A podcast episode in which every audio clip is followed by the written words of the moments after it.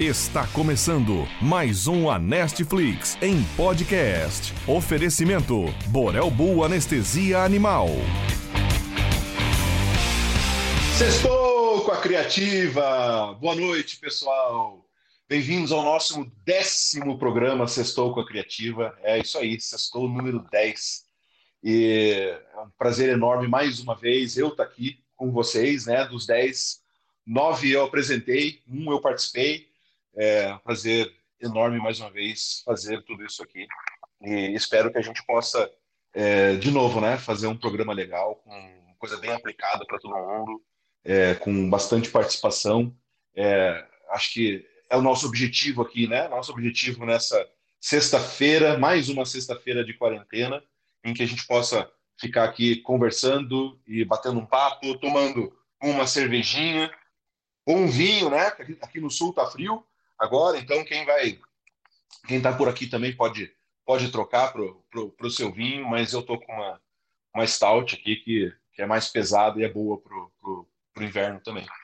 É, nosso sextou com a Criativa, então esse é nosso décimo programa e é o vigésimo primeiro episódio da Netflix. É, que legal, né? Como tá, tá rendendo isso, como tá indo, indo bem, né? Então, esse é um programa que a gente está transmitido aqui pelo YouTube e depois ele fica disponível também no YouTube para as pessoas assistirem. Mas ele vira um podcast e talvez agora você esteja escutando é, aí no seu carro, né, indo para anestesia, é, escutando mais um podcast na Netflix, é, falando hoje, então, sobre esse tema né, que tanto tem nos preocupado ultimamente, que é como fazer com a escassez de anestésico nesse momento que a gente está vivendo na pandemia de Covid, né, onde está é, é, tá sendo, além dos problemas que isso está trazendo para a gente, é, pessoais né, e profissionais é, também, agora mais um, que é falta de anestésico, limitando muitas vezes os procedimentos que a gente é, acaba fazendo. Né? Então, é, vamos lá, vamos falar sobre isso. já vou apresentar os nossos convidados aqui, que vêm falar para a gente. Selecionamos pessoas legais que participam com a gente sempre, né? colegas é, muito queridos, amigos queridos, que tenho certeza que vão acabar ajudando a gente aqui. É, e vocês também podem participar. Participem mandando aqui suas, é, suas mensagens. Então tem o chat do YouTube disponível, né? E todas as perguntas que vocês fizerem aqui eu vou repassar é, para os participantes, né? Bastante gente já está entrando, conversando aqui com a gente. Entrem lá, Jamile está aí, a Ângela, tudo bem, Ângela? Galeb, Cardelli. Oi, Cardelli, tudo bom? O Gui está aqui também. Então fiquem à vontade, mandem perguntas, vamos tentar interagir. Gustavo também, boa noite, Gustavo. Vamos tentar interagir é, o máximo possível aqui, porque nós sabemos né, que esse é um problema nosso.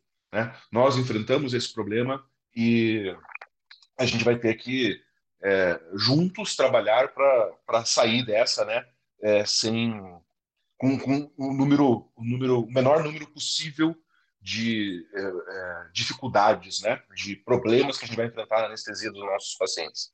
Então vamos lá. Bruna também entrou, Manuela Miller, tudo bom? Beleza? É...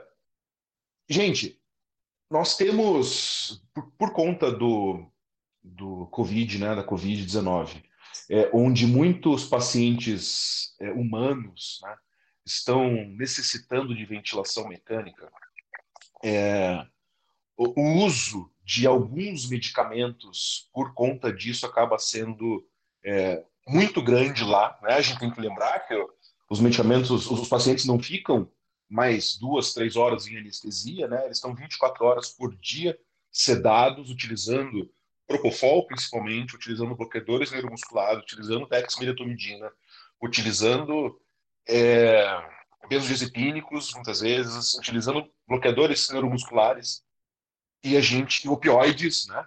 E a gente acaba, e eles acabam utilizando muito e com isso o consumo aumentou e aumentou bastante. Isso é uma realidade, né? Aumentou é, bastante esse consumo e com isso, e além disso, né? A gente tem que entender que esse consumo a mais acaba fazendo que tenha que priorizar o uso de medicamentos e a prioridade sempre vai ser a venda desses medicamentos para uso é, humano, né? Que além da Covid ainda continua com as suas cirurgias, né? Pelo menos boa parte das cirurgias de urgência e emergência devem acontecer, né? É, e algumas eletivas também têm acontecido nesse período, dependendo da região, ainda tem acontecido uma coisa nesse sentido, né? É, eles têm preferência nisso. O, o governo tem, deveria ter preferência na compra disso para os hospitais públicos, né? Compra dos medicamentos para os hospitais públicos.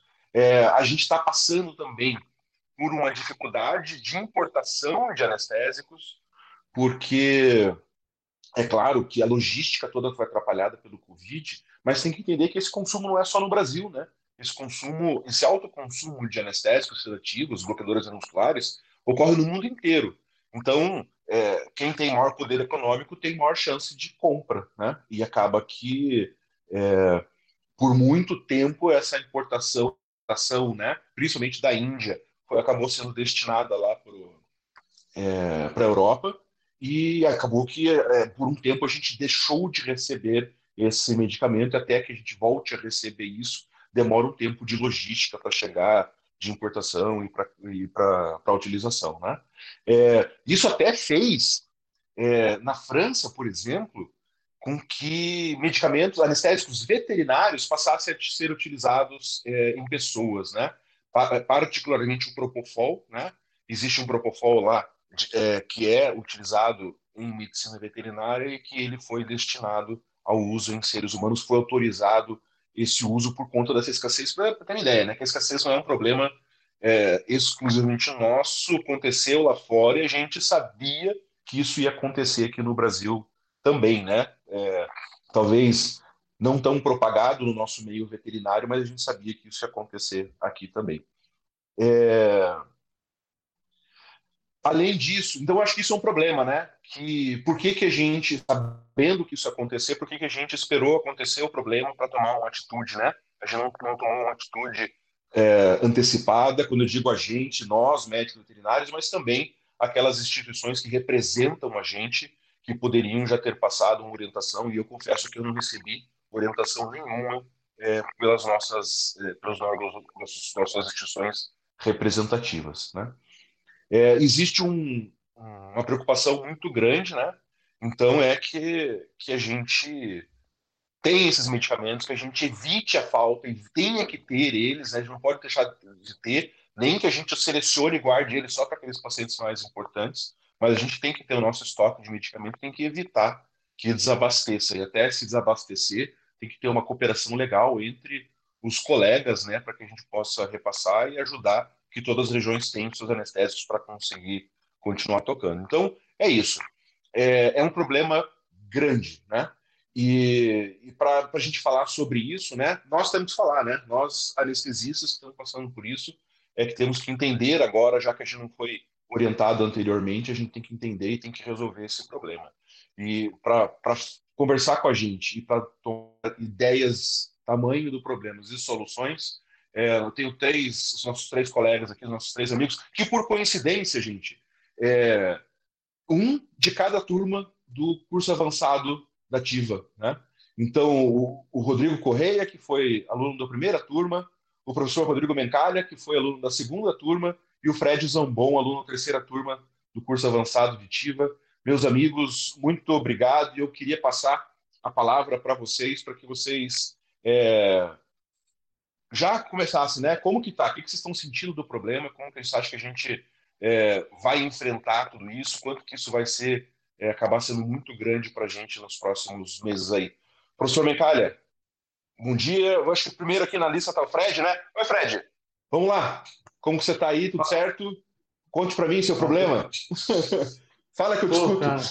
Tô, tô... tô aqui no estado de São Paulo, os anestésicos em geral. É, recebi notificação semana passada das distribuidoras e essa semana já não tem mais nada. E quem tem está vendendo a, a, valores abusivos, assim, né? A gente chega até a ficar ofendido de ouvir o valor que eles têm cobrado das coisas. Então, uh, eu tenho aqui alguma coisa ainda guardada, mas uma hora chega, né? Chega o fim e a gente tem que sempre pensar no, no que é melhor para a nossa profissão, para o nosso paciente. Então, é, ainda tem alguma coisa, por exemplo, o remifentanil você já não encontra mais para comprar, o sulfentanil também não. É, o fentanil também você não encontra. O que tinha é, nas distribuidoras era o que tinha de estoque. E tem uma distribuidora em especial aqui da região que é no, na cidade da fábrica da Cristália. E eles lá falaram que não tem nem previsão de reabastecimento para as distribuidoras é, e, e, a produção está sendo toda destinada a, a, hospitais públicos. Então, a gente está passando um, um, período aí um pouco delicado e, e importante de ser discutido, né? É, e assim, uma coisa dá para a gente enxergar é que o futuro da anestesia é o que já vem se falando há algum tempo, que é trabalhar com anestesia regional. Então, quem quem está nesse patamar hoje, trabalhando bem com anestesia regional, está um passo à frente. Então, é, eu acho que, que a gente tem que caminhar por aí. Legal, joia. Obrigado. Rodrigo, Rodrigo, Rodrigo Correia, lá de Porto Alegre. Tá frio aí, cara? Muito Bastante. frio? Bastante frio. Começamos uma semana quase de verão aqui com 28 graus, agora despencou. Por isso Abandonou a cerveja hoje, então? Hoje abandonei. Hoje vai no vinho para dar uma esquentada no corpo. Boa. 8, 8 graus agora aqui. Massa. E aí, como está o problema? Problema da, Olha, da escassez dos anestésicos? Tá, tá como acho que em todo o Brasil. A ficha está caindo devagarinho. Até acompanhando o grupo aí do, do WhatsApp dos colegas, entre aspas, posso dizer que estava um pouco até privilegiado em termos de custo né, do Propofol. Ainda estava pagando um preço bacana em torno de 26 reais o frasco. O pessoal está pagando 40, 50 reais quando tem, né? Mas hoje entrei em contato com uma distribuidora e realmente acabou e sem previsão para reposição. E assim como todos os opioides de infusão contínua. Opioides como morfina, metadona, petidina, quando encontra alguma coisa. Mas também está acabando. Então, que a gente tem aí de estoque, até quando começou a, a história do Covid, de muitas internações, eu ainda pensei em comprar um pouquinho a mais, acabei adquirindo, mas sinceramente não pensei que ia chegar a esse ponto de não ter no Brasil inteiro. E talvez aí por mais umas três, duas, três semanas a gente esteja tranquilo de medicamento, mas depois tem que se virar nos 30. E como o Fred falou, né, até estava conversando com ele ontem, quem tem a opção aí a, e o conhecimento né, da anestesia local regional, com certeza está um pouco mais tranquilo mas também temos que levar em conta que é um, é um, não é a realidade de todo mundo, de todos os anestesistas. Acho que até da minoria ainda, principalmente aqueles bloqueios né, que necessitam de ultrassom, e é uma curva de aprendizado um pouquinho mais longa. Mas é uma situação que a gente tem até que refletir para pensar em se reinventar, em reaprender a fazer, estar aberto a novas ideias. Então, é isso aí. Estou aqui também para trazer ideias e também para aprender e tirar algumas dúvidas. Vamos lá, então. Legal. Você falou que Propofol já está esgotado aí também? Hoje, até ontem, anteontem, eu entrei em contato, tinha alguma coisa. Hoje, uma colega pediu para eu adquirir para ela e já não tinha mais. já não tinha mais. Aqui de Porto Alegre, não. É, é o problema tá, tá bem grave mesmo. Professor Mecalha, do Rio de Janeiro agora, né? Com essa, com essa quarentena, como que tá o problema aí? Boa noite, pessoal. Mais uma vez aí, professor, prazer estar com vocês da Criativa, instituição pela qual tenho um carinho enorme, se eu sabe disso. É, o problema também já chegou ao Rio, tá? Acredito que não esteja assim tão grave aí quanto os colegas estão mencionando, tá? Eu ainda consigo comprar Propofol com uma certa facilidade, não com o preço é, de antigamente, né? Vamos pensar aí, deu uma, uma valorizada nas ações do Propofol, né? São um pouquinho mais cara. Então, eu, eu, uso muito, desde que eu comecei a fazer TIVA, eu só uso Propotil, é o fármaco que eu, eu, eu mais me adaptei, não gosto do Provive nem de outro. É, então, eu pagava R$ reais no Propotil, estou pagando 16 agora, mas ainda estou com uma, uma boa oferta aqui no Rio, tem um estoque considerável, né? Então, acabei, acabei fazendo um estoque, um estoque maior. Sobre os opioides, a gente está com uma certa dificuldade, é, nenhum colega está conseguindo comprar, nem o, nem o Remy, nem o Sufenta, mas hoje, por incrível que pareça, a gente conseguiu fazer uma compra aqui. que não foi ainda, não chegou ainda o produto, né? Mas a compra foi feita, então eu só acredito quando chegar. Então exatamente. comprar aí, é, exatamente. Conseguimos comprar o Remy a 38 reais, então foi um preço Opa, até bom. muito bom, muito bom. É, fiz, fiz um pedido para fazer um estoque, né? Mas não chegou ainda, né? Então não posso dizer que, que eu já estou com Remy.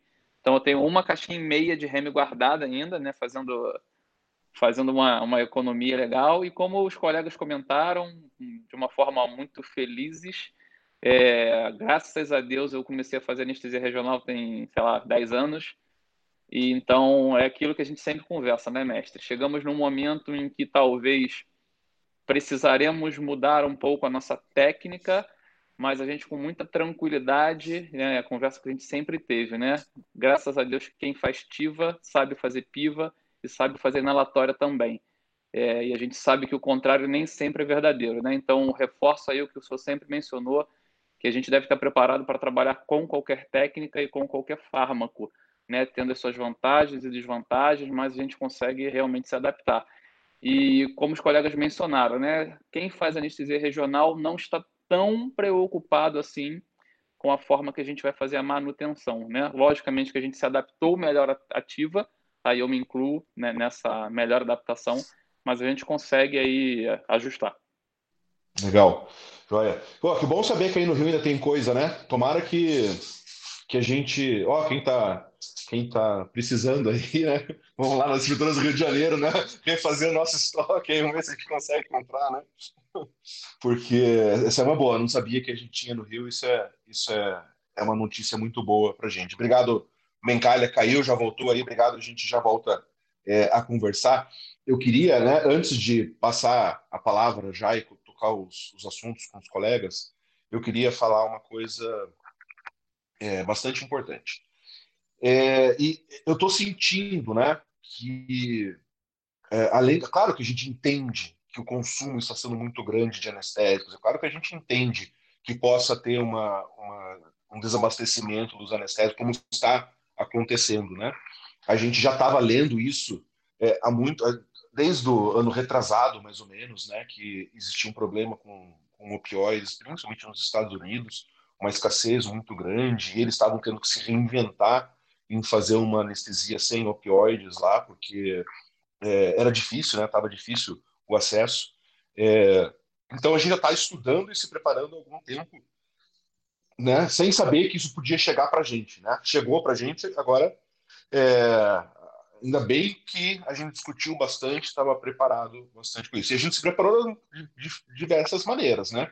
É, treinando diferentes técnicas, treinando diferentes usos de anestesias, né, ou diferentes fármacos. Eu acho que isso, é, quem passou os últimos anos ali se dedicando em aprender sobre anestesia, ouviu falar isso várias vezes por vários colegas, né? Em que a gente tinha várias é, que não a gente não podia contar com uma anestesia, com uma técnica só, que a gente tinha que aprender é, muita coisa. Eu acho que dentro disso, é, quem está sofrendo muito, muito é quem faz muita tinta, né? Que nesse momento acabou que ficou caro para a gente trabalhar só com TIVA inalatória é, sem maiores problemas, né? E os bloqueios a gente consegue até agora instituir mais, que às vezes naqueles lugares que era difícil instituir o bloqueio, agora talvez fique até um pouco mais fácil por conta disso, né, com, com a compreensão melhor dos nossos colegas cirurgiões clínicos para que a gente possa fazer esse tipo de coisa. Mas é, o que eu sinto que eu queria falar é que talvez tenha uma revolta muito grande, né? Eu estou sentindo alguns colegas re, revoltados por isso, né? É, por pagar 50 reais um frasco de Propofol, né? Que até pouco tempo a gente estava pagando é, 6, 7 reais, agora 50 reais o frasco Propofol é um motivo de revolta, porque é, por mais que esteja em escassez, né, a, essa subida de preço ela não é justa, né, porque não aumentou o custo de produção é, dos produtos. Né, então, é, é claro que é, é, é, lei da oferta e da procura, faz com que o preço suba, mas não é uma coisa justa e nem moral, né? numa época dessas aí, porque é todo mundo que está tá pagando isso.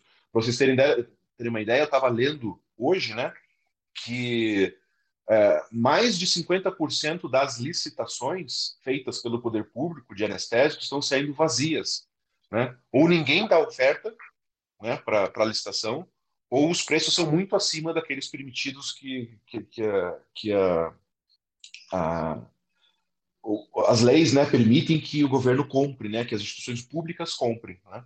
Então, é, isso é um problema sério, porque o desabastecimento lá também ele é, é muito grande, ele é muito sério, né? É, para tudo, né? Para todo o uso deles lá, tanto na Covid quanto nos procedimentos cirúrgicos. Né? Também, como a gente, eles também estão sem anestésicos. Mas é, essa, é, essa preocupação ela extrapola por conta disso, por conta da, tanto da indústria quanto dos fornecedores de medicamentos, mesmo que eles também estejam com problema de produção e aumentar a sua escala de produção, parece que estão dando uma forçada na situação também. Né?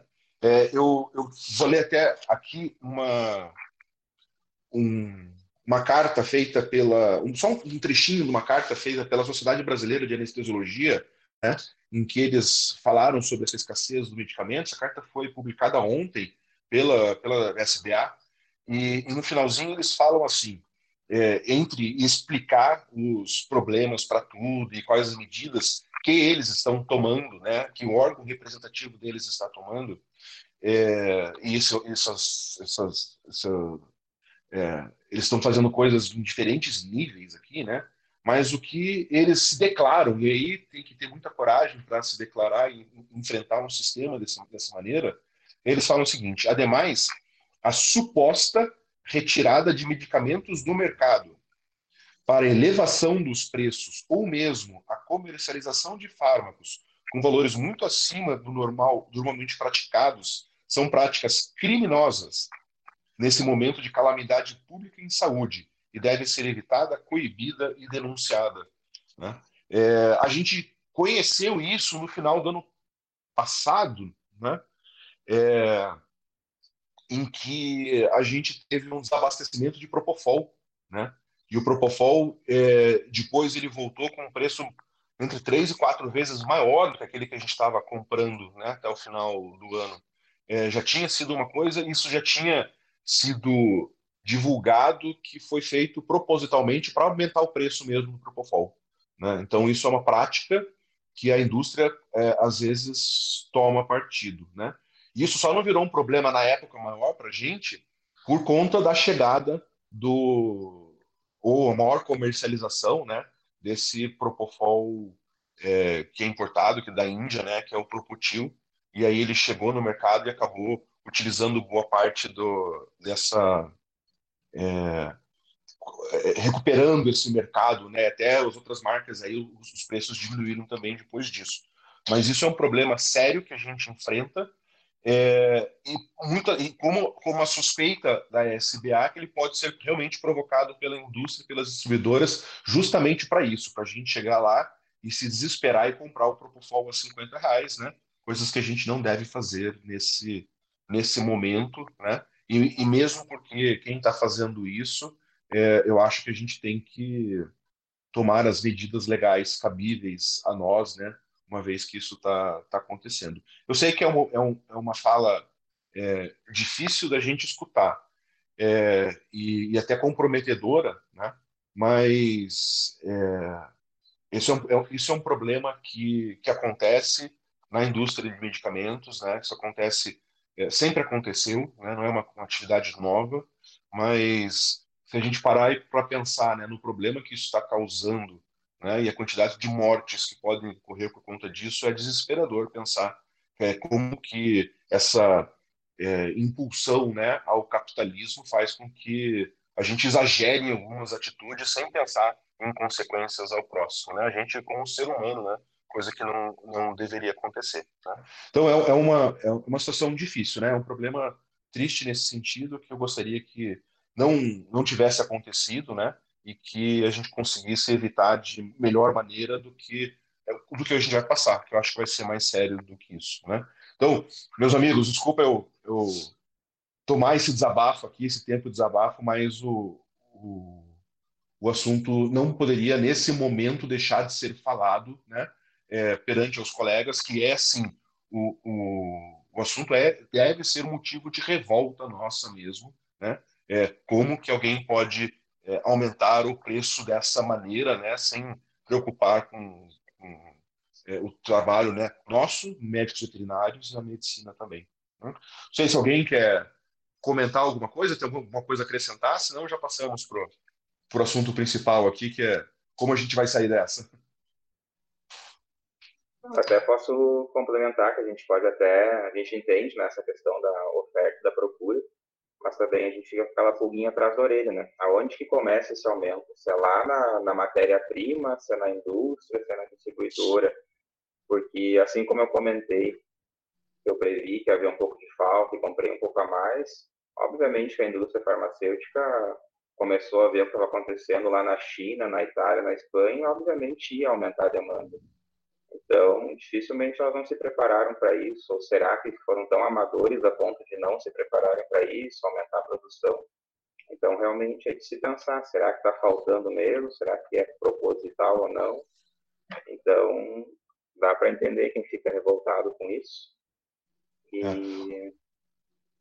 Eu estava lendo hoje, Rodrigo, que é o seguinte: obviamente que desde que começou essa a, a situação né, do Covid, é, o governo ele tem feito reuniões com, com a indústria farmacêutica, porque sabia, é, já vinha essa, essa, essa crise, já veio lá né, da Europa principalmente, é, depois dos Estados Unidos, é uma coisa que está tá acontecendo. Então o governo, obviamente, ele tem se reunido com, com a indústria farmacêutica nesse sentido.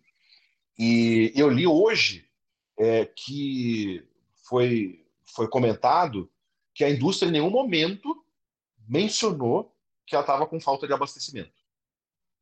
Né? Então, é, isso que está acontecendo agora nos últimos dias foi adiantado pela indústria ao governo. Pelo menos é o que foi passado nessa reunião né, em que eu li a reportagem. Então, é, é, isso, isso nos deixa um pouco mais preocupados né, com, com as, o que pode vir pela frente, né, como que isso vai, vai ficar. Né. Desabastecimento é uma coisa normal quando se tem uma, uma procura tão grande, né, mas acaba sendo mais crítico para a gente. Tá? Mas vamos lá. É... O que, nós temos de problema, né? Então está faltando, como vocês falaram, fentanil, sulfentanil, remifentanil, o propofol, né, que se usa muito nessa situação, destrocetamina, midazolam e bloqueadores neuromusculares, né? É, são os medicamentos que estão sendo muito consumidos é, e que é, tá mais difícil da gente fazer a compra nesse momento. Vamos tentar aí por, por passos aí, né? Se a gente for pensar na medicação pré-anestésica, dos medicamentos de MPA que a gente utiliza na rotina, a gente não está tendo tanto, tanta dificuldade ainda, né? Uma vez que é, alguns é, são, têm produção na, na, linha veterinária, e aí não há motivo para ter desabastecimento, né? É, nenhum motivo que, são, que é produzido na linha veterinária. Os opioides, esses opioides que a gente faz por via intramuscular, né, de longa ação, metadona, morfina, mepiridina, eles ainda não estão com problema de desabastecimento. Até a gente percebeu uma, uma elevação dos valores, mas nada que esses não são uma coisa preocupante para a gente nesse momento. É... Mas talvez o midazolam ele entre como o único problema, né? Muitas pessoas acabam utilizando o midazolam raramente sozinho, né, mas normalmente associado com outros, outros medicamentos, e o midazolam realmente está tá, tá em falta, né, é, já está difícil comprar em vários lugares, né. E a gente tem outro benzodiazepínico que a gente pode utilizar no lugar, que é o diazepam, né, que a gente consegue fazer, até por via intramuscular, apesar de doer bastante a aplicação, né. Vocês acham que é uma, uma, uma substituição válida e simplesmente a gente vai trocar e não vai ter problema. É, quer dizer, dá para trocar o midazolam pelo, pelo diazepam e isso, quem tem feito por intramuscular, vai resolver muito bem. Né? Qual a opinião de vocês? Aí, Fred, que você pode contar para a gente disso? Bom, uh, com relação à, troca né, do, do midazolam para o diazepam, acho que o diazepam já foi amplamente usado né, há um tempo atrás é, por via intramuscular, Uh, e, e sem, sem tantos problemas. Então, eu não vejo um problema tão grande na troca de um pelo outro. Acontece que a gente tem paciente que tem problema com ele, né? De metabolização, uma, uma ação um pouco mais longa. Então, a gente vai ter que começar a pensar nele, mas pensar também na recuperação desse paciente, como é que vai ser, uh, vai, vai ter gente ali para monitorar esse paciente, para a gente não ter problema. Então, principalmente para mim que sou volante, é um pouco mais complicado, porque muitas vezes a recuperação completa do paciente eu não acompanho. É a equipe do lugar onde eu presto serviço que acompanha. Então, eu fico um pouco receoso em alguns pacientes de fazer isso, mas eu, se, se necessário, não veria tanto problema em fazer. Né? De acordo com cada paciente, é, é lógico. Você chegou a usar na tua rotina o, o diazepam, Rodrigo? Antigamente eu usava bastante, mas não por via intramuscular. Usava ou como co-indutor. Mas desde que eu comecei a trabalhar bastante com a dexmedetomidina, depois comecei a fazer TIVA, eu praticamente aboli os benzodiazepínicos na minha rotina. Eu usava midazolam em casos muito pontuais. Uh, em termos de substituição, até para fazer para NPA, por via intramuscular, uh, o diazepam acaba tendo uma absorção meio que imprevisível, digamos assim, né? Então não sei se acabaria sendo uma boa opção. Como co-indutor do, do Propofol até tudo bem, ok. Mas sempre fazendo aquele esquema de começar a indução com um pouquinho de Propofol, depois vendo o diazepínico, depois, se necessário, terminar com o Propofol, para evitar aqueles efeitos paradoxais né, dos benzodiazepínicos. Uhum. Mas é uma fase assim de, de reaprender a anestesiar, de readaptação, né? Então, aos pouquinhos, a gente conseguiu comprar um pouquinho do midazolam aqui, antes de acabar. E já utilizei como condutor para algumas anestesias, e uma questão de readaptar. Não gosto também para procedimentos muito curtos, os pacientes acabam acordando um pouco mais excitados, aqueles efeitos paradoxais. Então, acho que é bem, bem pontual os pacientes que a gente consegue utilizar e ter um efeito bacana deles. É isso aí. Professor Mencalha, nosso farmacologista de plantão aí. é, tem o diazepam meia-vida mais longa, né? E aí, apesar do efeito dele não ser tão potente, né? Até comparado com o midazolam, ele pode ter um efeito um pouco menos potente, mas associado com outros, outros medicamentos, ele, ele pode, né? Para muitas cirurgias, durar até depois do prazo de é, recuperação, né? Aí você acha que é, agora, né, com essa anestesia que a gente faz, que tem uma recuperação tão rápida, é, mesmo usando nelatória, você acha que esse, essa possibilidade do, do, efeito paradoxal excitatório é, é grande nos nossos pacientes? É, eu acho que vai impactar, mestre. A gente usou muito diazepam no passado, né? Então, tudo que os colegas comentaram, né? Uma absorção intramuscular irregular, uma possibilidade de cristalização da, da injeção, uma meia-vida mais longa, metabólito ativo, então, nós que vivenciamos uma nova era hoje da anestesiologia, eu acho que o diazepam ele pode, pode comprometer. Né? Eu, particularmente, não uso midazolam também. Tem muitos anos que eu não uso midazolam. Então, realmente nem sei como está o mercado. Não, os colegas aqui do Rio não comentaram. É, mas, assim, eu acho que a gente ainda tem muito, muitas opções de opioides também para, para associar com a DEX. Né? Então, a gente... Aqui, tá, aqui tem falta metadona, tá? A metadona está bem ruim da gente comprar, bem ruim mesmo. A gente conseguiu comprar a última caixa do fornecedor essa semana, não tinha mais. Mas ainda, acho que ainda temos ainda morfina, ainda temos meperidina, ainda temos butorfanol, acho que ainda temos outras opções que, na minha visão, são mais interessantes do que os benzodiazepínicos. Eu acho que, para mim, eu, eu esgotaria todas as, as possibilidades de opioides para eu poder retornar aí ao, ao diazepínico que eu não uso há muito tempo na anestesia. Ah, legal. É, também o meu uso é muito, muito pequeno, né? Mas tem vários colegas que acabam, até por, por é, é, sucesso, né? Há tantos anos usando que não, não mudaram a sua realidade, né? E o, o Windows acaba entrando bastante no, no protocolo. Mas é, acho que é isso, né? A gente acaba utilizando muito né, MPA, ou a DEX com, com opioide, ou a cipromazina com opioide, naqueles pacientes que a gente não pode utilizar a dexmedetomidina, né? Mas e se acabar o opioide também? e se a gente é, é, não tiver mais o, o, Como você falou da metadona, que está difícil, né? Para a gente ainda não, a gente ainda não tem problema com metadona. Mas existe a possibilidade de aumentar o consumo desses opioides também, já que não tem outros opioides, e a gente ficar sem metadona, morfina e meperidina, né? É... E aí a parceria tem que ser forte com o butorfanol, né? Bater lá na porta aí da, da Zoetis, da Vetnil e, ó, precisamos aí de um apoio do butorfanol.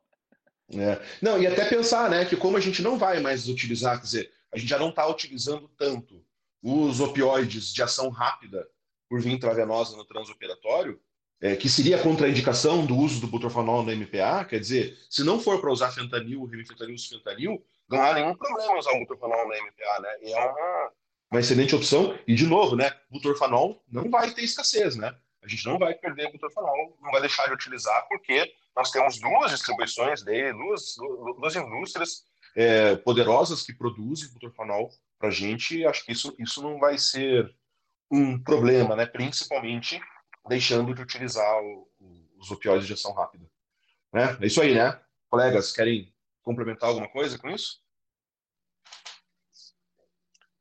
Beleza, só, então acho só fiquei, que... com, só fiquei com vontade de fazer um intercâmbio com o Mencalha ali. Eu acho que vou mandar umas metadona para ele, ele me manda um centanil para cá.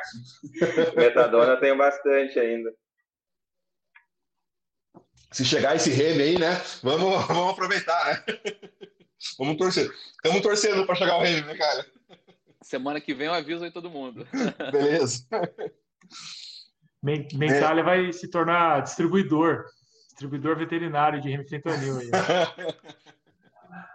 Isso aí. Pessoal, vamos lá. Deixa eu, deixa eu puxar aqui alguma uma pergunta que veio do, do, do chat ali no, no YouTube. E, pessoal, todo mundo tá. O chat tá bombando aqui, viu? Todo mundo tá conversando. Vocês não conseguem ver, né? Eu só vou passar para vocês aqui. Mas tá, tá uma negociação de medicamento aqui no chat, que é uma coisa impressionante, né? Todo mundo já sabe o preço de todas as distribuidoras aqui, porque o pessoal tá, tá colocando aqui, acho que é uma legal, legal que a gente tem essa troca, né? E todo mundo pode pode entender isso aqui. Mas tem uma pergunta que veio lá da Manuela Miller. Ela está perguntando aqui: vocês têm sugestão de um bom protocolo de indução sem uso de propofol? Dexacetamina permitem intubação sem muita depressão? É, não tenho o costume de usar para essa finalidade.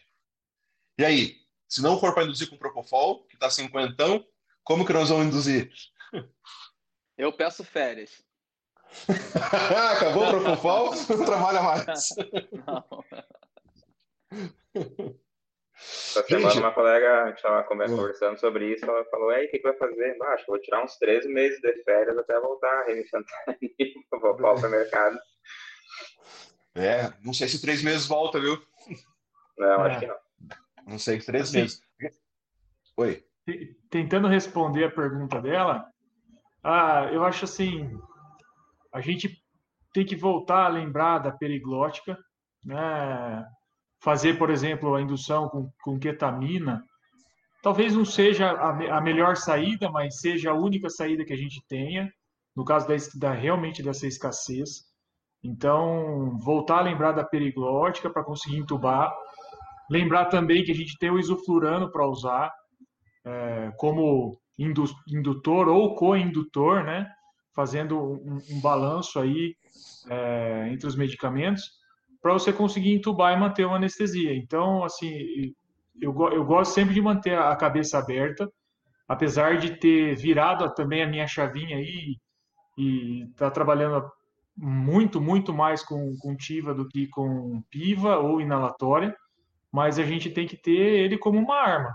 Né? A gente tem um arsenal para usar. A gente não pode ficar né, né, simplesmente esquecer da, dos outros fármacos que a gente tem e, e pode lançar a mão. Então, acho que seria um pouquinho por aí a, a indução aí na, nesse caso, né? Na, no caso de faltar tudo mesmo, a gente só ter esses fármacos para usar. Legal. Vamos, vamos dividir essa tua, tua resposta aí, Fred, e conversar em dois, é, em dois pontos diferentes, né? Primeiro, a gente tem que entender o seguinte: é, nós temos Propofol ainda, né? Todos nós temos algum estoque de Propofol, é, todos nós temos uma, é, um uso de Propofol possível, na, com, compra ainda, né? Na maioria dos lugares a gente compra, apesar de estar muito caro, né? Inviável para praticar uma ativa, mas para indução, que seria aquele uso que o Propofol acaba sendo é fundamental para a gente, a gente ainda consegue utilizar o Propofol. A gente só tem que economizar ele. Né? A gente não pode ficar sair gastando o Propofol é, direto, né? O, é, eu acho que o mais importante é entender que na economia do Propofol, uma coisa que a gente tem que fazer é tentar utilizar uma dose menor dele na indução. E a dose menor do Propofol na indução acaba muito estar relacionada à utilização dele com indutores, como você, você falou, né? Quer dizer, vou fazer Propofol e Propofol com alguma coisa antes que acabe completamente o Propofol, né? É, que menos, mesmo para indução, o volume acaba sendo pequeno, acaba sendo possível de utilizar, mesmo com ele mais caro, né, um valor mais caro do que está, e a gente ainda tem é, alguma coisa em estoque. Então, vamos economizar o que a gente tem, né, e utilizar com, com indução, né, com indução com etomidato, com indução com, com midazolam, com indução com cetamina, cada um com realidades diferentes, né, mas como com indução que, que vocês, que vocês sugerem aí de condução né, nessa situação, mas usando o Propofol ainda, só que diminuindo a dose dele? É, até antes de, de falar da coindução, eu queria sugerir, até perguntar a opinião de vocês. A gente comentaste o etomidato, né? a gente tem aí um, um primo rico e um primo pobre, digamos assim. O etomidato, a gente poderia usar para indução. Utilizar ele sozinho, acho que acaba sendo um pouquinho caro. E queria ver a opinião de vocês sobre o tiopental. Eu me criei utilizando tiopental na universidade. Evidentemente que nem tiopental, nem etominato vão ser para infusão contínua, por motivos diferentes. Mas como indução, de repente, para paciente asa 1, asa 2, aqui em Porto Alegre, por exemplo, a gente consegue ainda comprar tiopental por um preço utilizável. Uh, de repente seria uma opção, pelo menos, para indução desses pacientes asa 1 e asa 2, caso não tenha propofol, caso não tenha etomidato, né? Então, fica como uma, meio que uma sugestão ou uma dúvida, né, para ver a, respeito da, da, opinião de vocês. Até porque, como o bolos único, acabo não vendo muito problema no uso dele. É, não, o, o, acho que o grande problema do tiopental é o seu efeito cumulativo, né? Que ele acontece com aplicações repetidas, né? Como um único bolos, o efeito dele acaba por redistribuição. E foi redistribuído, acabou o efeito. Então, é, não, não há, apesar dele fazer mais depressão cardiovascular que o Propofol, ele é perfeitamente na indução. Não, não, não, não, não vejo nenhuma contraindicação né, do, do tiopental quando comparado com a indução com o Propofol. Eles têm uma aplicação muito, muito parecida, até um mecanismo de ação muito parecido, né? Mas o preço não é bom, né? O preço tiopental, é, acho que Propofol a 50 reais já está mais barato que o Zotipental, né? É, eu fiz, um, eu fiz uma conta aqui, eu vi hoje o preço do Tiopental, está 75 reais o frasco, 75. Né, um grama. É. Mas, para, por exemplo, induzir um paciente aí de 10 quilos, que a gente utiliza, digamos, 6, 7 miligramas por quilo, uma boa MPA, a gente utilizaria em torno de 13 ml de Tiopental e daria um custo em torno de 5 reais. Então, achei nada impeditivo, seria, acho que uma opção interessante por esse valor. Eu acho que são, são duas coisas para falar aí do, do tio, né? Eu também usei muito Chopental, acho que até 2007, mais ou menos, era o agente indutor que a gente mais usava. Mas o pre... É, duas coisas, né? O preço dele é muito diferente do passado. Né? No passado a gente pagava 20 reais o frasco de Chopental, tá? Era muito barato, muito mais barato que o Propofol. E outra coisa que o Rodrigo comentou muito interessante, né? No passado a gente usava doses de 10 a 12,5 miligrama quilo.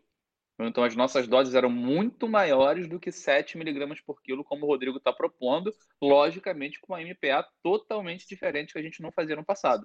Então, uhum. acredito sim ser uma opção extremamente viável a indução cutiopental.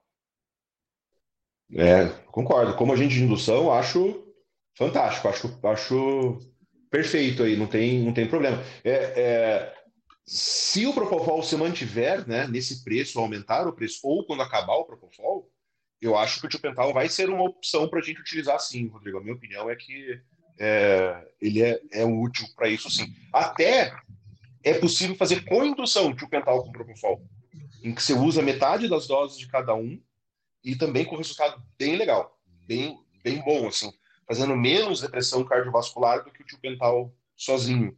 E até tem uma coisa que aquele tiopental que a gente preparou, né, e diluiu o propofol com o o tiopental ele, é um, ele, ele, estabiliza a ação do propofol. Então ele até você consegue é, conservar por mais tempo os dois medicamentos misturados, né? Uma coisa que quando o propofol era muito caro foi uma, uma solução, né? Misturar propofol com tiopental para você conseguir utilizar ele como agente indutor. Só que só para indução, não dá para fazer a segunda dose. Né? Mas como agente indutor, um resultado bem, bem interessante. É, na minha faculdade, que eu me, me, formei em 2005, então lá por 2003, 2004, a gente tinha técnica cirúrgica, que era basicamente atropina, ketamina, ou tiopental. A gente mantinha pacientes com bolos intermitentes de tiopental e era 24 horas de recuperação, era uma coisa absurda, né? Então isso, obviamente, nem se cogita. E na época se falava em doses de 25 miligramas por quilo, 100 MPA e 12,5 miligramas por, por quilo, bem coisa de livro, né? Com uma MPA. Mas hoje, com dexmedetomidina, com algum opioide associado, acredito que tranquilamente a gente chega em 6, 7 miligramas por quilo. É, sim, sim. É, por aí mesmo, essa que seria a dose. É... Uma, uma coindução que eu gosto só, muito, né? Oi, só acrescentar uma coisa. É, eu, eu sou formado um pouco depois de vocês, né? Eu me formei em 2010, comecei a trabalhar com anestesia em 2011, e eu me lembro que ah, 2011 para 2012, sempre que eu ia fazer, por exemplo, ressecção de bulha timpânica, né, ablação total de conduto, eu sempre gostei de induzir com o tiopental. É, e eu induzia com essas doses de 6, 7 miligramas por quilo. E ainda não se tinha dexmedetomidina, então é, dá para a gente fazer uma indução legal e, e fazer uma indução como coindutor também, né? A gente pode usar alguns agentes coindutores junto com ele sem ser o propofol. Então, pensando naquela escassez do propofol, acho que o tio Pental, o Rodrigo lembrou bem, é, e a gente pode utilizar assim. E até o uso do tio Pental com a ketamina também, né? Com indução, tio Pental e ketamina também seria uma, uma excelente opção, em que a gente não precisaria ultrapassar os 2 miligramas por quilo de ketamina e, e dose até mais baixa de pental, lá em torno de 3, 4 miligramas por quilo, seria suficiente para indução. É, sim, acho que é uma, uma ideia interessante aí nesse, no, nesse dia a dia, tá? É, mas eu estava falando que eu gosto muito da coindução propofol com ketamina, né? E, e como o propofol não deve sair, né? É, só deve ser mais difícil utilizar. É, eu sempre recomendei muito o uso de propofol, ketamina, três partes de propofol para uma parte de ketamina, né? Por exemplo, 3 miligramas por quilo de propofol, 1 miligrama por quilo de ketamina, que é o que eu uso na minha rotina.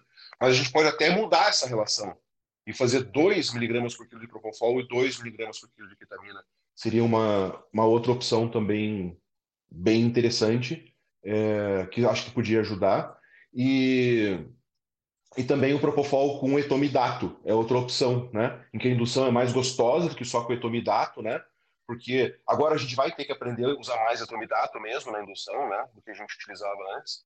Mas a indução, em algumas situações, ela pode ser bem desagradável. Mas a associação atomidato com o propofol torna a indução também tranquila e, e é, suave, segura, né? São opções, né, para a gente conseguir reduzir o consumo do propofol nessa é, nessa MPA. O senhor Mencária caiu, voltou aí já? Tudo certo? Tô na área, só tava abrindo o vinho aqui. Opa! Beleza. É, o que, que você sugere para gente de coindução, então, Micalho? É, inclusive, mestre, pensando até em tentar manter a, a, ativa, né? Existem vários trabalhinhos mostrando até a mistura do propofol com acetamina na mesma seringa para manutenção, né? Uhum. Então, talvez possa ter, ser até uma possibilidade para aqueles que têm mais dificuldade aí de sair da ativa, né? É, talvez aí o, a mistura aí do, do famoso cetofol ou do ketofol, como preferirem, pode ser uma alternativa. Mas eu gostei muito aí da ideia do, do Rodrigo de resgatar o tiopental. É um fármaco assim, que, na minha visão, não deixa a desejar na indução anestésica. Pelo contrário, né, é um fármaco assim, excelente para indução anestésica e que a gente pode aí é, utilizar esses condutores, né, como a própria ketamina, como o próprio diazepam. Né? Cansei de fazer indução com diazepam tiopental na, em, sei lá, início dos anos 2000. Então pode ser uma, uma alternativa. O etomidato eu particularmente não gosto da, da, do relaxamento que ele promove para a intubação. Então ele, ele é pior nesse sentido, mas também precisamos comentar que é o fármaco que mais nos garante estabilidade hemodinâmica é, pós-indução anestésica, né? Então, também. Agora, relembrar que o tamidato não pode sozinho, né? O pessoal que está nos assistindo aí é um, é um, é um fármaco que, além de ser mais caro, é, ele causa muita mioclonia, então uma indução feia, né, uma indução esquisita. Então a gente realmente precisa associá-lo a um opioide ou pelo menos a um diazepínico. Né? Então as cartas acho que estão na mesa, né? Acho que não vamos cair a nossa qualidade com a escassez de A, B ou C. Acho que a gente tem muita coisa para a gente fazer. É, isso aí. O, o Tardelli está falando aqui, né, que com esse, esse aumento de preço dos anestésicos, também aumentaram o preço do sulfurano, né? Tudo bem que aumenta o consumo de ISO mesmo, né, nas cirurgias, mas o Tardelli é lá do Nordeste, né, que ele já pagou 200 reais o frasco de 100 ml de isofurano, né? Quer dizer, é, não há não há justificativa para isso, né?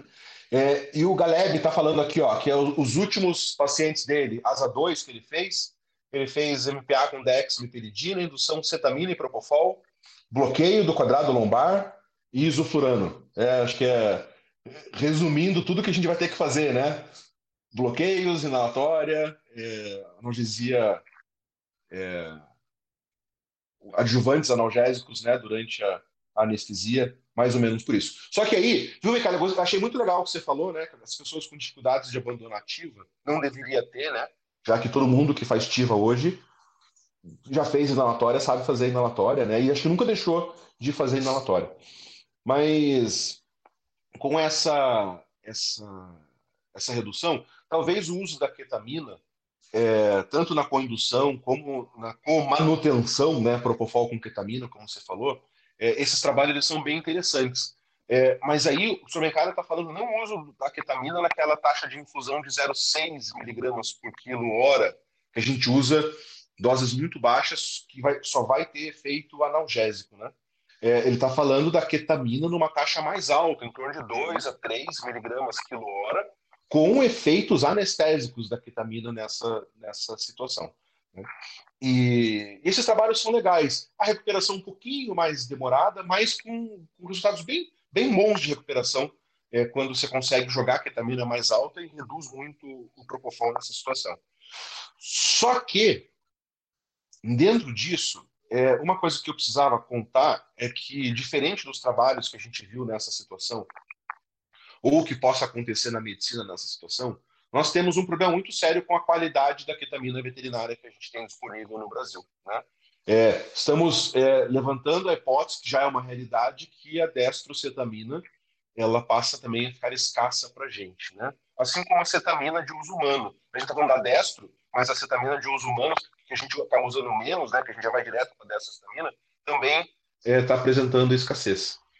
É, só que a gente tem cetamina veterinária na disposição. Só que realmente, é, atualmente, a gente tem um problema muito sério com a qualidade dessas cetaminas. Eu vou falar como, como anestesista, né? É, não como farmacologista, como anestesista, a minha percepção é que a maioria das marcas de cetamina veterinária causam, elas, a gente precisa de uma dose maior para ter efeito, e elas causam uma recuperação com bastante efeito psicodisléptico com os pacientes com bastante é, excitação no pós-operatório, muito estressados, né?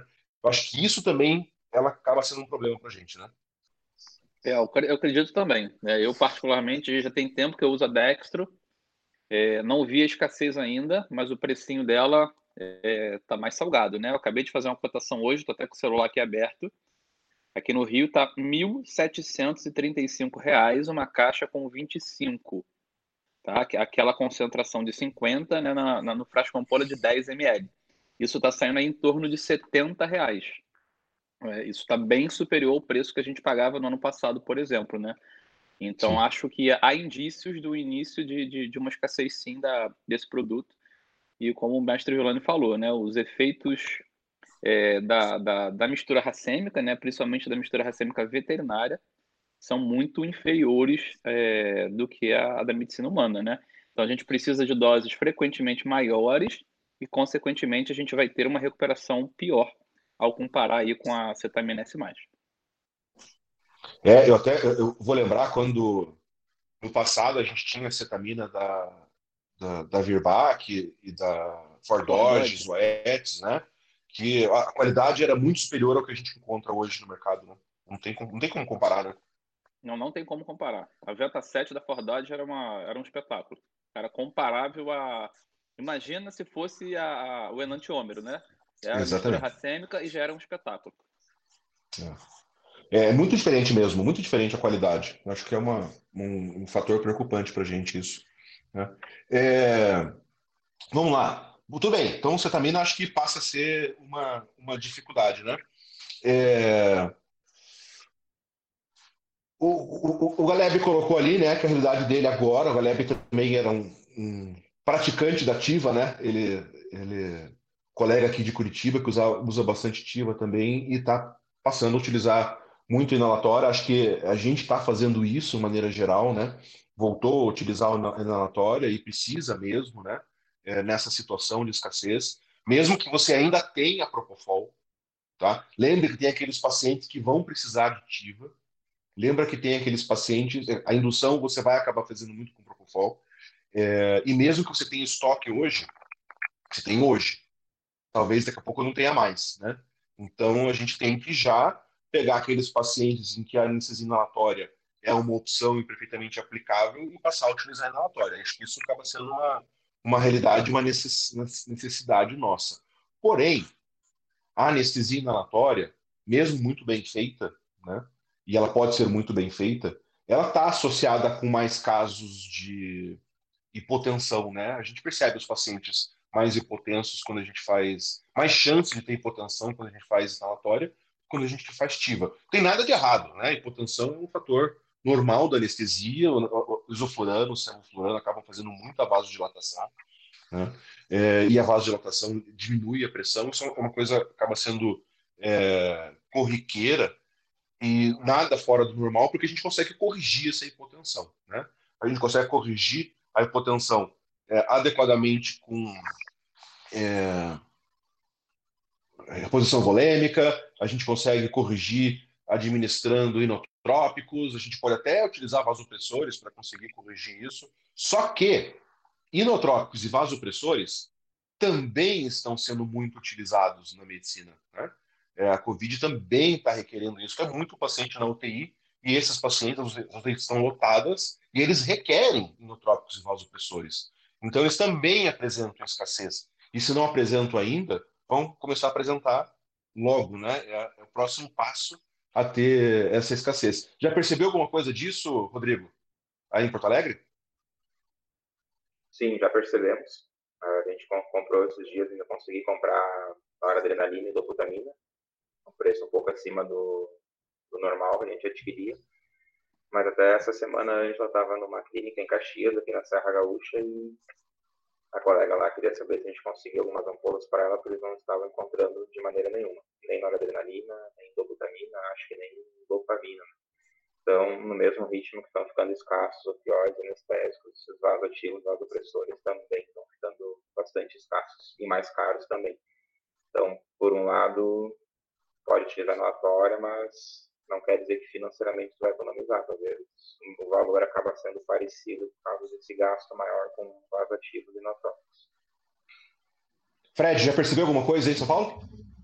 Não, aqui por enquanto não. A última, a última compra que eu fiz foi semana passada.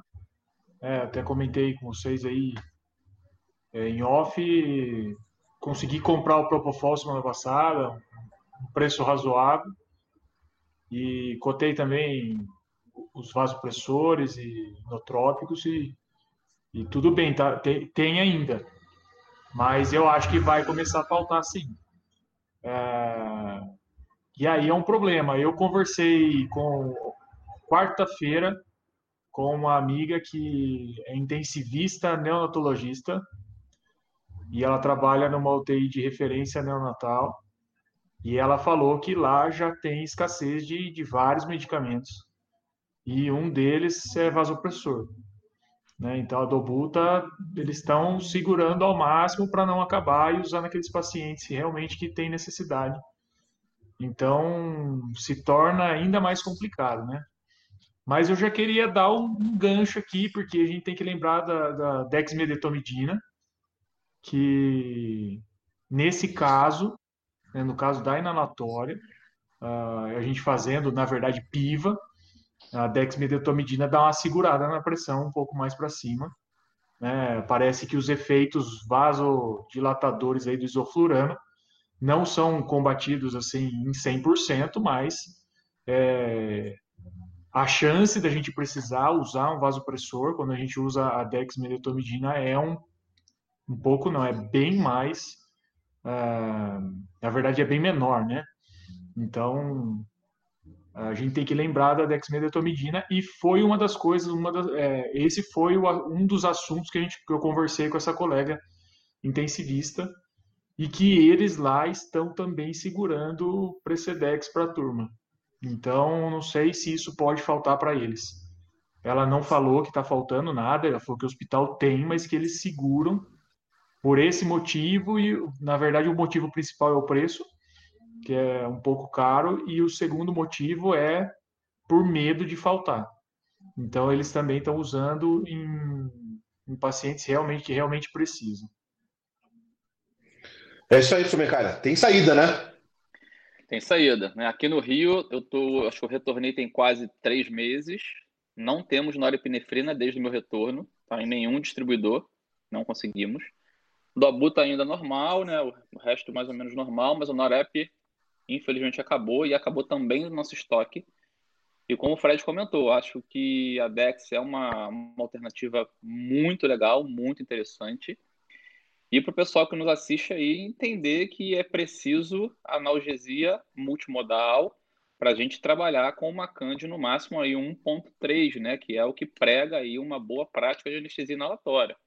E aí volta a conversa lá do início, né? Ou, ou os bloqueios loco-regionais podem garantir uma manutenção anestésica com o ISO, com o servo, com uma CAN inferior a 1.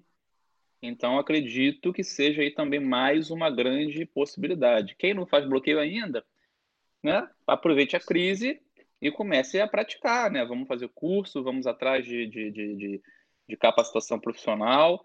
É, a gente não constrói um anestesiologista da noite para o dia, né? Então, demora-se anos para a gente chegar no nível que de chegar um, um cara completo. Então, é uma grande oportunidade, né? No momento de crise, é, a gente pensar aí, anestésico local em tese não vai acabar, né? Tudo bem que o preço do ultrassom é caro, a gente concorda, mas vamos começar devagarinho, vamos para o neurolocalizador, né? Já vai resolver, por exemplo, as cirurgias ortopédicas, né? Que fazem parte da nossa, do nosso arsenal. Vamos ter que voltar ao bloqueio do neuroeixo, por exemplo, para quem não tem ultrassom ainda. E sempre deu certo, pessoal. Ah, mas não se faz bloqueio do neuroeixo mais. Eu não faço, mas eu uso ultrassom já tem bastante tempo. Aquele que não chegou no ultrassom ainda, o bloqueio do neuroeixo resolve, caramba, mais que 50% dos nossos problemas da anestesia. E aí vamos, aí a bupivacaína que está com preço bom, e aí de repente uma morfina que ainda está no nosso cenário, vamos colocar no neuroeixo, e a gente precisa rebolar. É crise, pessoal. Crise é crise. A gente precisa é, nos, re... nos reinventar nesse momento. É, não, só, isso é muito legal. Dois pontos é, extremamente importantes, né? Eu até vou, vou estender isso, né? Mas é, para aqueles críticos da dexmedetomidina, né, existem muito, muitos críticos da dexmedetomidina, né, principalmente aqueles que não anestesiam no dia a dia, é, a gente tem uma... É, entender que talvez o grande problema na dexmedetomidina é porque ela faça muito a vasoconstrição. E a gente está citando esse como grande problema oposto, né, é, da anestesia inalatória, que é muita vasodilatação. Então a gente consegue, né, com taxas de infusão variáveis de dexmedetomidina, conforme o seu requerimento de anestésico inalatório, é, contrabalançar essa anestesia inalatória e deixar a anestesia inalatória sem o seu o grande problema, aquilo que o Sr. Bencada falou, se a gente não precisar ultrapassar uma, uma concentração muito alta de isoflurano, ele falou em 1,3%, né? Eu sempre falo assim, evite que o ISO passe de 1 volume por cento. Né? Se você não passar um 1%, o efeito que o isoflurano faz é, diretamente ao coração, ele é muito pequeno. Né? E aí o efeito dele hipotensor é basicamente vasodilatação. E essa vasodilatação a gente corrige com a dexmedetomidina. E com a infusão de dex, você consegue reduzir o isoflurano para uma concentração abaixo de um, um volume por cento. Então, é, é, sim, é, é uma opção. É claro que essa opção, talvez para alguns pacientes, não seja tão interessante, basicamente aqueles pacientes cardiopatas, né?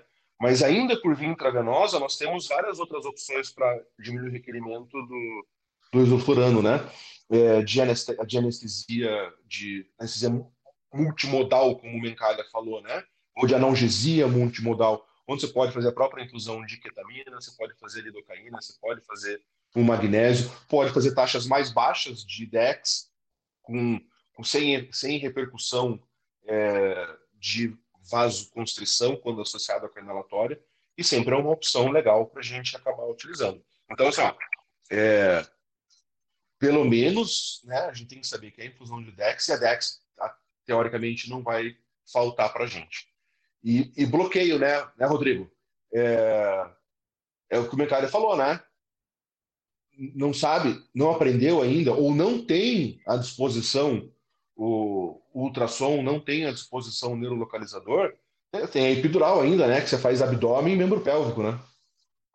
É, são, são vários pontos que agora estava pensando aqui, voltando até um pouquinho nas combinações, né, que estava falando de utilizar propofol com ketamina, propofol com tiopental, uh, tem a opção também de você usar propofol e isoflurano. Uh, como você falou, quem está em dificuldade de largar ativa totalmente, e eu me enquadro aí, eu tenho feito em bastantes pacientes esses dois anestésicos, esses dois hipnóticos. Estou com a oportunidade de utilizar um analisador de gases que eu tenho aqui emprestado e consigo manter pacientes muito bem, muito estáveis, com meio por cento de isofurano e taxas aí de 0,05 a 0,1 miligramas uh, minuto de propofol, com bloqueio ou ainda com a infusão de algum opioide que eu tenho. Então, é uma opção muito viável. E aí você está utilizando dois hipnóticos com vias de metabolização e eliminação diferentes, tem uma recuperação tão rápida quanto utilizando só um zofurano, só um propofol. E realmente, eu acho que os bloqueios é uma das grandes, é uma, uma maior saída para essa crise. Uh, aqui a gente tem a oportunidade, por enquanto, de utilizar um neurolocalizador, que resolve todos os problemas ortopédicos, digamos assim, e o ultrassom, como o Mencária falou, é uma questão de, de, se readaptar, de se reinventar. Uh, não é a realidade, é, é, uma curva de aprendizado mais longa, tem um custo mais elevado, mas a gente tem que sempre buscar melhorar, uh, ter esse objetivo de sempre crescer. E à medida do possível, se quem puder investir, acho que vai ter, vai ter um grande diferencial. Uh, quadrado lombar, serrátil, bloqueios intercostais, não consegue fazer sem ultrassom. Uh, e quem não tem, eu já fiz muito, é anestesia epidural, neuroeixo para cirurgia de abdômen.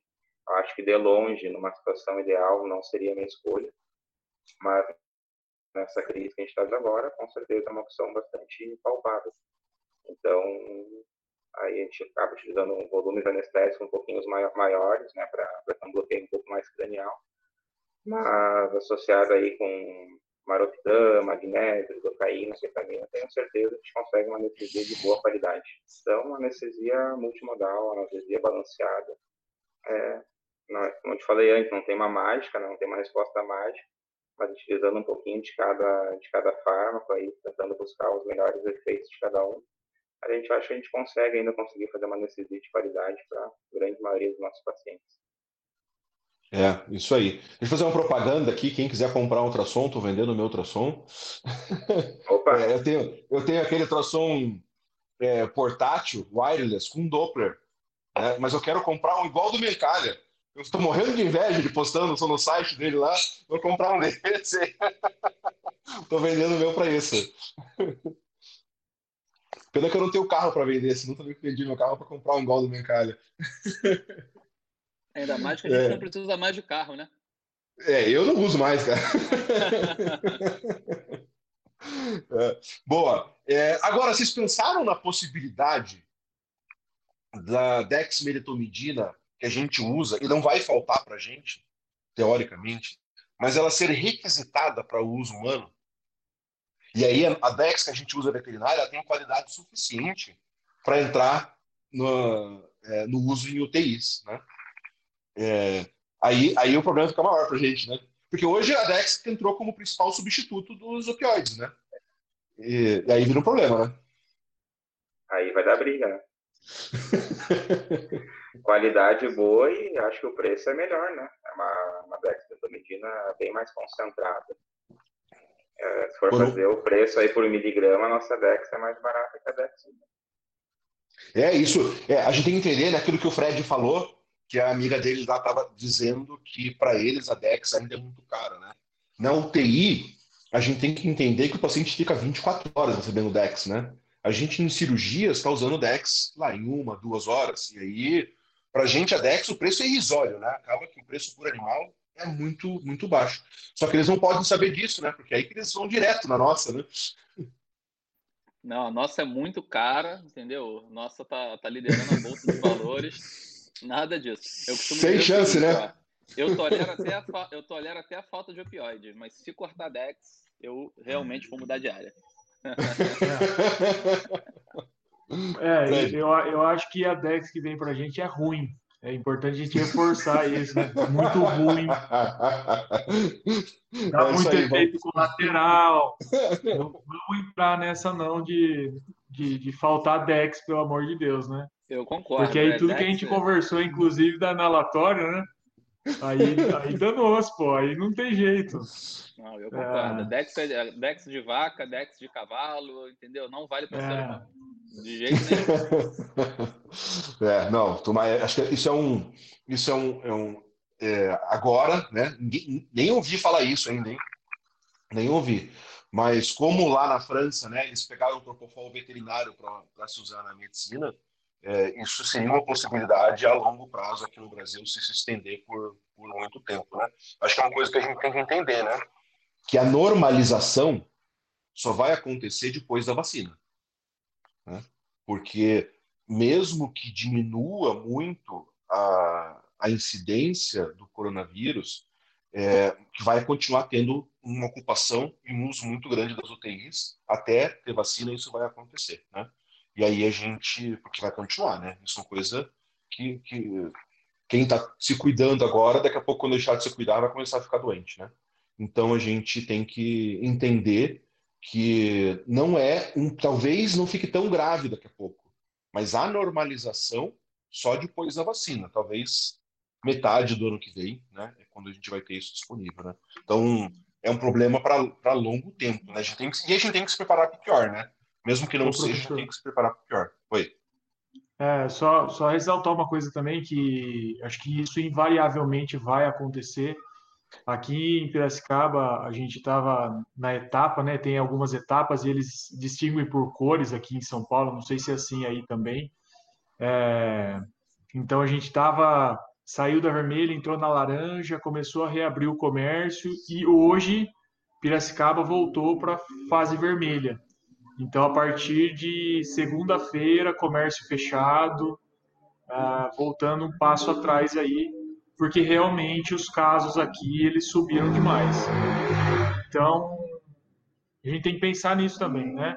É, não, não é, que é o que o senhor falou, não é só para agora, e sim para um bom tempo aí que a gente vai ter que se reinventar na anestesia, se, se reinventar aí, é, acho que na vida, porque isso vai durar por um, tempo maior do que se imagina. Aqui em Piracicaba, por exemplo, estão se falando, tá, estávamos falando de retorno das aulas das crianças e tal, e estavam colocando para setembro aqui em São Paulo. Bom, aqui em Piracicaba isso já foi. Os mais otimistas falam final de outubro e, e uma boa parte do pessoal está falando só ano que vem. É, então a gente tem que começar realmente pensar na, na, nas coisas como elas realmente vão ser para a gente conseguir enxergar uma luz lá no fim do túnel e, e mirar ela e ir embora ali, né? E, e, conseguir seguir tanto no caminho da anestesiologia aí, que é a nossa profissão, é, quanto a nossa família, a nossa casa aqui, que, que também sofre com isso, né? É, é isso aí mesmo, Fred. É, é, vamos nos, nos, adaptar a essa nova realidade. Eu acho que a gente não, não aprendeu nada com o que a gente passou até agora, né? exemplo aqui, Curitiba, também lá em Porto Alegre, para o Rodrigo não é diferente, né? É, nós éramos exemplos de controle e uh, deixamos de, de nos cuidar e agora Curitiba está crítico aqui, todo mundo todo mundo conhece gente que está com, com a doença, né? E todos nós temos amigos. Aliás, falar nisso, nós temos alguns alguns veterinários que também estão, estão doentes, né? Estão com coronavírus. Queria mandar um abraço especial é, para o meu amigo Alberto, né? Nosso colaborador aqui também assíduo. Espero uma recuperação mais rápido possível. É, pessoa muito querida, né? Mas é, logo ele passa passa dessa aí, né? Mas todos nós temos nossos nossos amigos aí que estão enfrentando esse esse problema. Todo mundo conhece alguém aqui em Curitiba, né? Isso é, acaba sendo preocupante, né? E nos outros lugares, no Rio já foi pior, né? Agora tá, tá melhorando. São Paulo já foi pior, tá melhorando, mas é, não dá para relaxar porque o, o, os nossos cuidados, pelo menos, né? É, veterinário é um serviço essencial, não tem jeito, né? A gente continua trabalhando.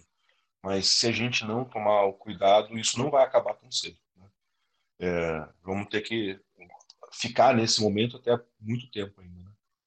É, Sabe uma coisa? Oi, fale. Ah, desculpa, a, uma situação bem parecida com a do Fred. A Porto Alegre era a bandeira laranja.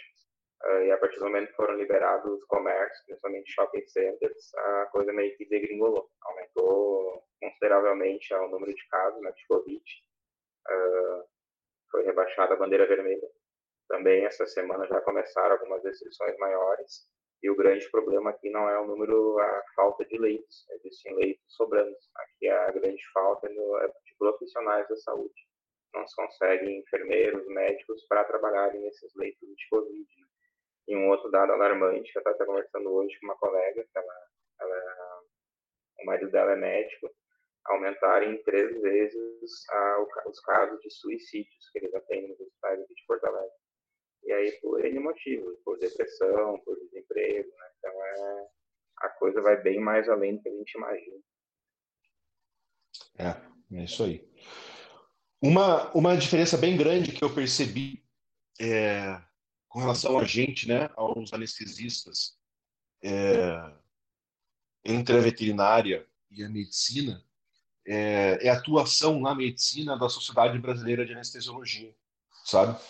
Porque é, desde que começou isso, e a preocupação deles com tudo isso é, é antecipada, tá?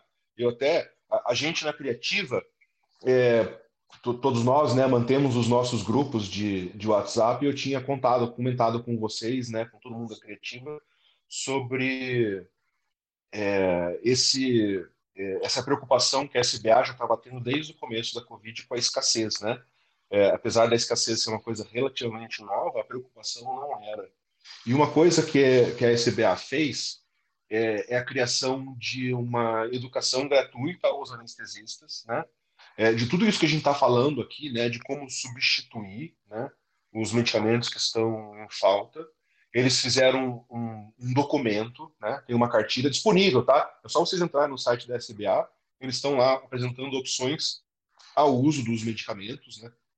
E mais do que isso, vocês também vão conseguir ver no site da SBA, que são os, os webinars que eles estão fazendo com, com os médicos anestesiologistas para essa instrução do que fazer. Né? mais uma vez, coisa que eu não vi ser realizada pelos nossos órgãos de representação aqui na medicina veterinária. Né? É, e agora, eles têm apresentado algumas coisas como opção né, ao uso, eles não têm focado tanto nos bloqueios, como a gente, a gente fala, né, apesar deles fazerem bastante, mais do que a gente até né, no dia a dia, mas eles estão apresentando algumas opções. Né? E o que eles estão apresentando como opções na medicina? O que a CBA colocou como opção é, para gente, para eles utilizarem né, na falta dos opioides, na falta do propofol. Eles estão falando para aumentar o uso de lidocaína intravenosa, de dexmedetomidina, de cetamina, magnésio. Né? É, dizer que a gente está bem à frente deles nisso, né? Porque isso é uma coisa que a gente já instituiu há muito tempo. E até, né? É, uma coisa que a gente fazia e recebia muita crítica. É porque a gente chegava no centro cirúrgico com quatro, cinco bombas de infusão para cada bomba e fazia um monte de coisa, né? E o pessoal falava assim: oh, o que eles estão fazendo? Parece que é, é, uma guerra isso, né? Cheio de bomba no centro cirúrgico, né?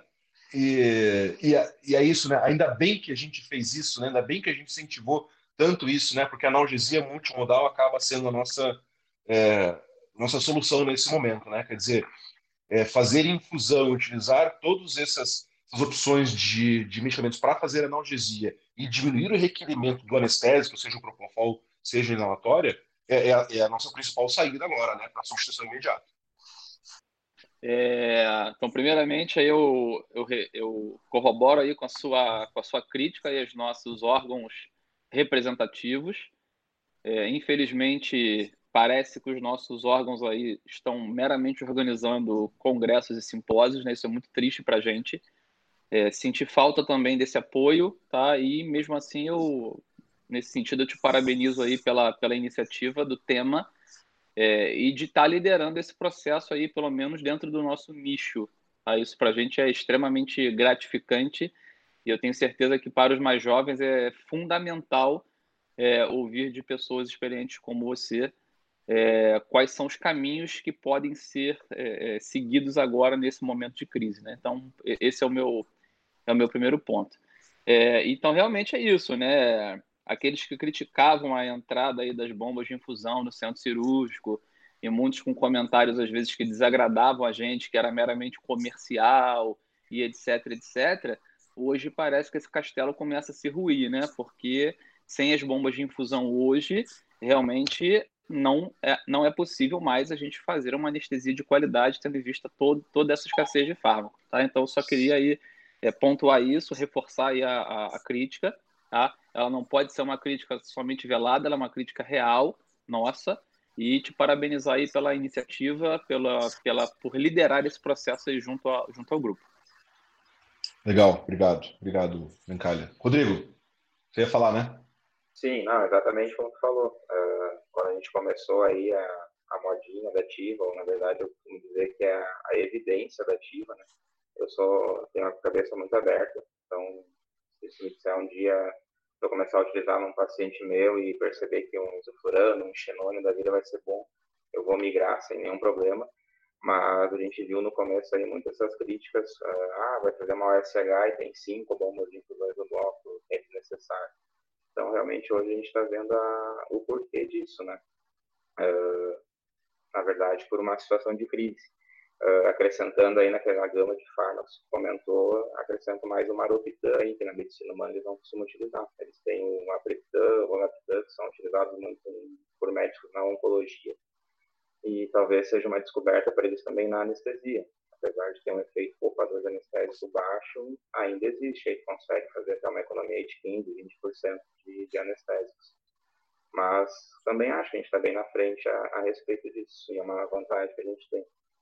Uh, então, fica como uma reflexão, sempre estar com a mente aberta para a, a, medicina, ela, é, ela não é estática, né? O que a gente fala hoje que é verdadeiro, amanhã já pode ser diferente. Então, a gente tá, tem que estar sempre com a mente aberta a novas técnicas, novos fármacos. E eu costumo sempre ouvir vários colegas de várias áreas, várias referências. E pegando um pouquinho da experiência de cada um, a gente acaba colocando bem isso na nossa rotina. Mas realmente isso da comentei antes contigo das bombas de infusão fica como um, entre aspas, um tapa na cara para o pessoal. é isso aí. Fred. Ah, acho que acho que faltou a gente comentar só, só uma coisa com relação a isso. Acho que as infusões analgésicas já já fazem parte aí da nossa rotina, né? É, eu também sou conhecido aqui na região como o louco da bomba de infusão. É, onde eu vou tem que ter, tem que levar. Se não tiver, eu já fico meio desconfortável. Então, é, falo isso com orgulho, tá? Hoje eu não sei anestesiar sem bomba de infusão. É, é uma coisa que, e cada dia que passa, eu, eu sinto uma coceira de ter mais uma, porque sempre falta, né? Então, é, não tenho vergonha disso, porque eu acho que isso em vez de denegrir a nossa imagem sim, é, não é isso, ela é, na verdade é enaltecida, é, mas também houve aumento no valor dos equipamentos, é, também por conta da Covid. Então acho que é um, um assunto pertinente, porque hoje, ah, hoje mesmo, três, três colegas, né, três clínicas que são parceiras, vieram me perguntar onde adquirir bomba de infusão. É, então, eles também estão preocupados com isso. o pessoal da clínica, do internamento, eles também estão preocupados. E, e conversando com eles, falei, olha, você conseguiria há dois meses atrás por um preço mais em conta, mas agora é, é esse mesmo valor que você vai pagar por conta do aumento do dólar. E, poxa, teve bomba de infusão que a gente comprou aí no final do ano passado, é, que teve nada, nada, 45% de aumento no valor. Então, outra coisa aí que a gente deve discutir, né? É, também o aumento dos equipamentos que, que nos cercam. É, então, eu acho importante a gente falar isso também. É, isso, isso é, um, é um, é um problema sério, né? Porque junto com a Covid uh, ocorreu um disparo do, do preço do dólar, né? o valor do dólar, né? Está muito alto. E, infelizmente, isso é um problema é, é, acho que muito sério no Brasil, que a gente acabou é, desistindo da indústria nacional, já que a indústria, é, principalmente chinesa, estava muito forte, com preços competitivos, a gente deixou de investir na indústria nacional. E agora, com esse aumento do dólar, né, quem, é, a indústria nacional que produz até que está tá tendo um resultado mais interessante. Só que no caso da bomba de infusão, a gente só tem uma marca de bomba de infusão que é produção nacional, né? Eu não, tem duas marcas de bomba de infusão que são produções nacionais, né? É, mas a gente tem é, a, a, grande maioria das bombas de infusão veterinária ela é chinesa, né? Ela vem da China e com o preço do dólar não tem como sustentar esse preço do, do produto, né? É, as, as empresas que ainda tinham alguma coisa no estoque é, cons consegue ainda vender com um preço mais barato, barato mas para quem não tem, é, acabou aumentando muito o preço que você falou, né? A gente está vendo até 50% de aumento no preço da bomba de infusão. Isso é, é, é, um problema não só a bomba de infusão, como todos os, os medicamentos. Minha sugestão nesse momento de crise, para quem está comprando, é o seguinte: corra atrás de preços, porque os preços que antes estavam muito uniformes, né? você comprava preço é, bombas de infusão como outros é, equipamentos de diferentes empresas e tinha era tudo muito parecido. Agora não. Os preços estão muito diferentes. Então, para quem vai fazer compra, realmente procure, tá? Nesse momento a gente tem que não é comprar a primeira não, tá? É, tem que procurar porque tem, tem empresas que aumentou muito pouco o preço e tem outras que o preço aumentou mais 50%, então a gente tem que tomar cuidado é, com isso e buscar. Quem vai, quem vai comprar equipamento agora não é o melhor momento de comprar, mas quem precisa comprar, faça uma boa cotação, né? A gente tem que deixar de ser veterinário e ser administrador, ser empreendedor, porque quem procura acha, né? Essa que é, que é a minha opinião no assunto. Bom, é, continuando aqui, é, queria falar de desse divisor de águas agora, né? É, a gente fala muito de Tiva, né? Nós somos aficionados pela Tiva, todos nós aqui. Mas como o Mencalha falou, a gente não largou as outras técnicas quando a gente passou a utilizar a Tiva, né? E uma técnica, até a criativa, a criativa, a própria criativa, né? Que é, que é muito voltada para anestesia intravenosa, ela tem um excelente curso de bloqueios regionais também. É, e, a gente não deixou de fazer isso, se preocupar com isso, né? E a realização de bloqueios acabou que é, é, saber fazer um bloqueio, vocês já falaram disso, mas é um divisor de águas, né? É, hoje, quem, quem está parado para bloquear é, acaba tendo um resultado muito mais, mais profícuo na sua, no seu dia a dia, né? E, e, hoje tantos bloqueios legais, né? Quer dizer, é, relacionados a equipamentos, né? A ter ultrassom, a ter o neurolocalizador, mas é bem isso, né? Quem não faz ainda bloqueio, acho que é, é, o próximo curso, né? É o próximo investimento que a gente tem que fazer. Fazer o curso, comprar agulha, comprar o neuro, comprar ultrassom e, e pensar que, além das suas realidades, das suas qualidades para analgesia transoperatória, pós-operatória, agora, nesse momento de crise, é, é a nossa principal saída. Concorda comigo? Bom, deixa eu, deixa eu começar aqui. Eu acho que sim, né? Na verdade, padrão ouro, né, de controle de nocepção, sempre foi, sempre será. É, e de repente o pessoal que começou mais recentemente aí a fazer TIVA é, talvez não tenha tomado esse cuidado, né, de desenvolver, porque a ativa é muito estável, né? Eu, eu era um grande crítico da ativa, né, até conhecer a ativa de verdade. Tá? Eu, vim, eu vim da época que a ativa era o pingômetro, né, então eu não gostava, eu era muito crítico da ativa. Então, assim, eu precisei aprender bloqueio regional porque a minha escola era anestesia inalatória.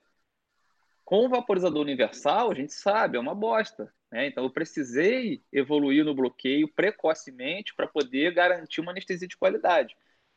Mas eu entendo, depois que eu comecei a fazer TIVA, eu vi que, por exemplo, as infusões de opioide, aliado a CETA, lido, a DEX, é possível de controlar sim a nocepção, né? Eu, eu, era crítico, eu não acreditava de verdade. Eu ficava assim, não, não é possível. Mas a gente consegue fazer um bom controle da nocepção.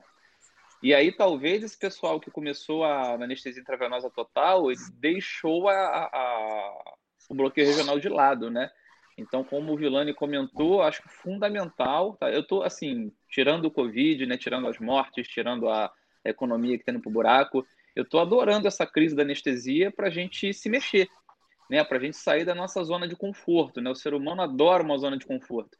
Então, é o grande momento de a gente poder enxergar assim: ó, a gente precisa mudar a habilidade que não, tem, não foi desenvolvida até agora, precisamos desenvolver. A competência que a gente não tem, a gente precisa desenvolver. Tá? Então, concordo com o Vilani, acho que os cursos aí de bloqueio são, são realmente é, é o caminho para a gente, tá? e desenvolver isso aí para que a gente possa realmente trabalhar com, com, a, com a CAM menor, conforme a gente comentou, né? Quando eu falei aquela hora lá de 1.3, eu estava falando de 1.3 CAM mesmo, nem de 1.3%, não é a gente tentar realmente trabalhar com zero nada de isoflurano, com zero nada de sevoflurano. E o que vai te propiciar isso nesse momento agora é anestesia regional. Legal, é, isso é mesmo. É, bom, é, deixa eu chegar aqui no, no chat, né? Tá, o pessoal está comentando bastante aqui, né? E as conversas aqui acabam sendo é, é interessantes, mesmo porque a maioria das pessoas aqui, nós somos colegas, amigos, né? Então, deixa eu comentar alguma coisa aqui. O, a Bruna falando do ISO, que subiu mesmo, né? Então, o ISO subiu. A, a Sabrine é, falando do tio Pental, primo rico, primo pobre. A Marina pensou, é, pensou no tio Pental também, acho que é uma, é, uma possibilidade. O Galeb falando que o tio Pental não vê desde 2006. Tio Pental, 100 reais o frasco, não, a gente está com medo, não está 100 ainda o frasco. Mas é por aí, não é, não é, não é, é próximo a 100. Né?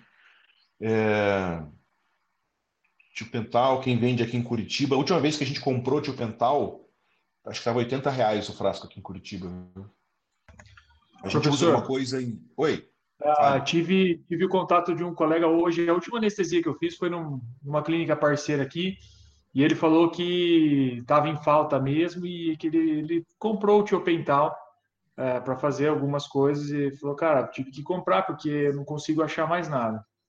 E ele pagou, acho que a caixa, a caixa do Tio Pental, se eu não me engano, vem com 20 unidades, né? 25. 25. Ele pagou R$ 2.150. Então tá saindo na rápida. É. Bom, 25, 2.150 vai dar é, perto de 100 80 reais. reais. É, 80 é. reais, 100 reais.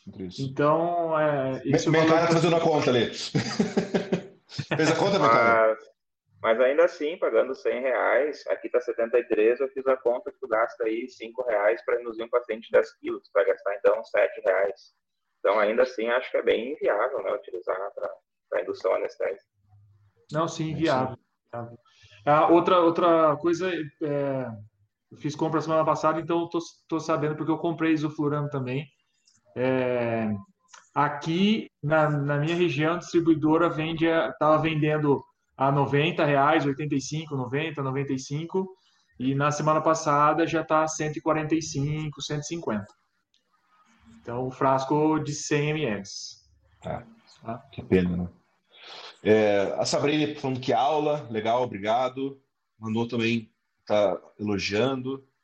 É, a Bruna falando do Ketofol, né? Nos 147. Hoje, a Marina viu hoje aqui em Curitiba, 147 frasco de ISO 100 ml também. É... Ah, vamos lá. Daí já começa, né? Sobre dobutamina e norep, que tá difícil. É, Propofol acabando. A Manuela falando que percebe mais hipotensão em gatos, né, com o isofurano. Realmente, gato faz bastante hipotensão, né? É, provavelmente eles estressam mais no pré-operatório, gastam mais adrenalina e na sequência depois eles têm hipotensão, mais comum mesmo. É, quem tá, pessoal, muita gente ainda tem estoque de alguns medicamentos, né? Gustavo falando, né? Estou fazendo curso local regional, mas pela pandemia está tudo parado. É uma pena, Gustavo. Teve que, que parar, né? Porque o curso é, é, presencial, né? E sem poder encontrar, o curso parou. A gente vai voltar logo que, que pode. Onde tem curso local regional, fiquem de olho lá na plataforma da, da Criativa, porque eu acho que vem novidade aí à distância, tá? Nesse período que precisa fazer. É Tardelli falando da cirurgia ortopédica, com bloqueio, beleza, é isso mesmo, né? E, e para ortopédica, é, já usa bem menos o, o ultrassom, né? Se tiver só o neurolocalizador para ortopédica, a gente já consegue resolver boa parte dos, dos nossos procedimentos, né? Acho que o ultrassom é mais essencial para cirurgias abdominais, né? É, para quem tem o neurolocalizador, pode falar, Fred, desculpa. É, era justamente isso que eu ia comentar, Rodrigo. Ah, para quem tem o neurolocalizador, normalmente cirurgia ortopédica é.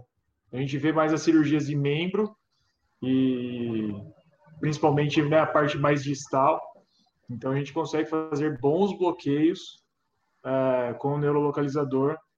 Ah, eu, graças a Deus, tenho uso. E a gente também não pode esquecer é, de alguns bloqueios que a gente consegue fazer sem, né? Principalmente os bloqueios de face, para quem faz muita é, atende muito uh, o pessoal do odonto, a gente não pode esquecer. É, e a anestesia do neuroeixo, que já foi comentado aqui também, acho que uh, se, se, a gente tem deixado ela de lado, é hora da gente voltar um pouquinho e pensar nela com carinho aí.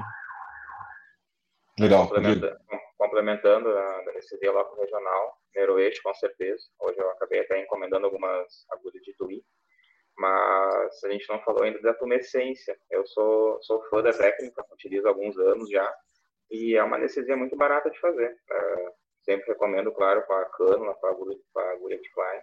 Até quem quiser contato, quem vende, pode entrar em contato com a gente, que eu passo depois. A minha rotina aqui é bem grande de mastectomia. No mínimo duas, três cirurgias de mastectomia por semana a gente tem. E, com certeza, é uma técnica fácil e barata de fazer. Não precisa de neurolocalizador, não precisa de um ultrassom e a grande maioria dos cirurgiões, até que eu já trabalho, pedem para fazer. Quando eu não faço por algum motivo, não estou passando cânula estéreo, reclamam. Então é, é uma boa opção, é uma técnica relativamente fácil de utilizar e com resultados excelentes. Legal, é isso aí. Concordo com você. O Galeb colocou uma coisa muito importante aqui, né? É, o Galeb é empreendedor ele falou o seguinte, que hoje com esses preços anestésicos, tanto do Propofol quanto o preço aumentando do ISO, é, e a facilidade de financiamento que nós estamos encontrando aqui, é, na, que está pagando com o Propofol e o ISO dá tranquilamente para pagar uma parcela do, de um ultrassom bom, de um bom aparelho de ultrassom. Né? É verdade, faz sentido. é, o pessoal ficou preocupado com o uso da DEX aqui, é... Tardelli pediu para cortar essa parte da live. O André Marcos Oliveira, ele é médico anestesista, falou que ele entrou aqui para só para assistir a nossa live, né? Tentando aprender alguma não, coisa. Não, peraí, André, a Dex ah. nossa é ruim. É ruim, não é, não é boa, ó. Não.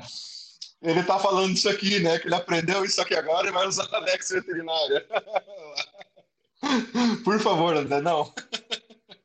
Isso é charlatanismo.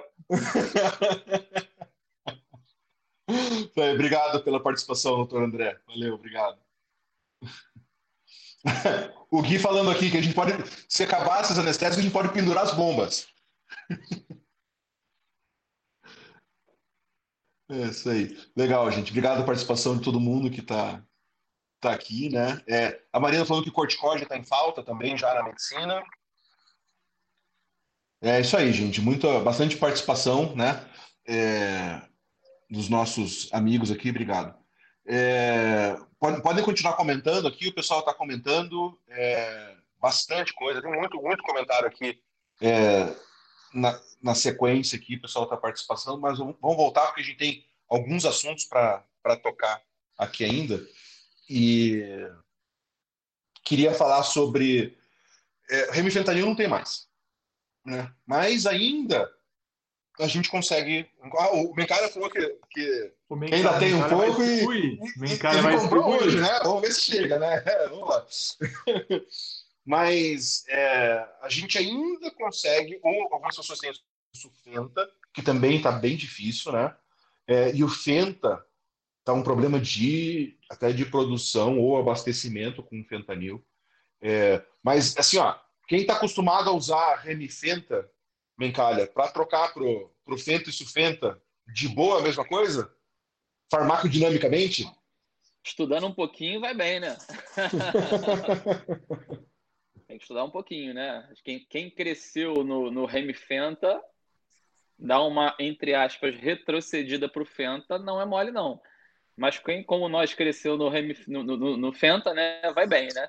Entender um pouquinho da cinética, estudar um pouquinho da KE Zero, da, da minha vida de equilíbrio, dá para a gente usar com tranquilidade. Né? Eu, particularmente, gosto muito do fentanil, mas não em bolos, né? Detesto usar ele em bolos, não gosto de fazer resgate, gosto mesmo de usar infusão. Tá? E assim, quem quiser Fenta, eu tenho muito, tá? Eu tenho um estoque assim para até para outra pandemia. e quem quiser sufentanil pode chamar aí o Rafael Conejinho da Ativa Vet, que ele tem mais de 60 ampolas. entregando, entregando o Rafa aí. Não, Rodrigo, o Rafa é parceiro, Rafa é parceirão, vou lá buscar, hein? tá aberto isso aí, né? Eu tô vendo que eu vou usar. Eu vou usar dois recursos. Tá lá. eu vou usar dois recursos bem importantes nas próximas semanas. Um é o telefone do Mencara e o outro o WhatsApp do Paulo Clauma. É, Fica a dica. Fica a dica. É. Gente, a gente tem que entender que tanto o fentanil quanto o sufentanil, né? Eles têm uma medida contexto sensível pior que a do, do, do fentanil, né? E, mas a gente tem que realmente, é, quem tem a disposição, tem que fazer a substituição. Talvez a gente precise entender que realmente a gente pode utilizar menos opioide do que a gente estava acostumado a utilizar, né? É, porque a gente era muito dependente do opioide, assim como a medicina ser muito dependente do opioide, e explorar mais a analgesia multimodal e deixar o opioide realmente para aquelas necessidades extremas de analgesia seria uma, uma, uma necessidade, né? A gente não vai conseguir parar de utilizar o opioide, mas que dá uma dor, né? Quando é, você está acostumado a usar o remifentanil, eu nunca falo que o remifentanil para você utilizar que é, você consegue resolver boa parte dos seus problemas com ele e passar a, a entender, né? Que você vai ter que utilizar mais mais o bolos inicial, que no remifenta não precisa, que você vai precisar utilizar mais é, é, é, depender menos, né? É, vai ter uma recuperação mais demorada, com pós-operatório que você tem um pouco mais de cuidado, né? Diferente da medicina, o nosso pós-operatório é, é, feito com o paciente ali numa, numa recuperação imediata dentro de uma gaiola, né? E é mais difícil a gente oxigenar esse paciente, né? E o uso de opioides, exceto o remifentanil que tem feito muito rápido, eles levam a, depressão respiratória pós-cirúrgica e, consequentemente, a hipóxia, né? Se a gente não tiver um controle adequado. E é difícil a gente fazer esse controle com poucos pacientes aceitam uma máscara de oxigênio na recuperação anestésica, né? Então isso faz mais, fica mais difícil, né? Eu acho que é importante também, professor, a gente talvez que a gente não tenha tanto hábito, né? Eu agora que estou começando um pouquinho a anestesiar mais silvestre, né? Por conta da parceria com o Rafa Nudelman, é, frequentemente a gente reverte, frequentemente não, a gente reverte todos os pacientes, né? Então a gente reverte o diazepínico, a gente reverte a Dex e a gente também reverte o opioide em silvestre. E eu estou começando a experimentar, é, justamente aí por conta da, da, da gente estar tá usando mais o fentanil, eu estou começando a experimentar a reversão aí com a naloxona, é, especialmente nesses procedimentos que não enterram, né? É, é, é uma nova vida que eu estou vivendo agora um pouquinho de volante e muitas das vezes a, cirurgia acaba e o paciente sai do centro cirúrgico para casa, né? Não tem nem aquele aquela paradinha né, na internação, né? Sabe? Não tem aquele, nem aquele repouso. Então a coisa é muito dinâmica. Então acabou a cirurgia, reverte a Dex, né? Reverte o midazolam.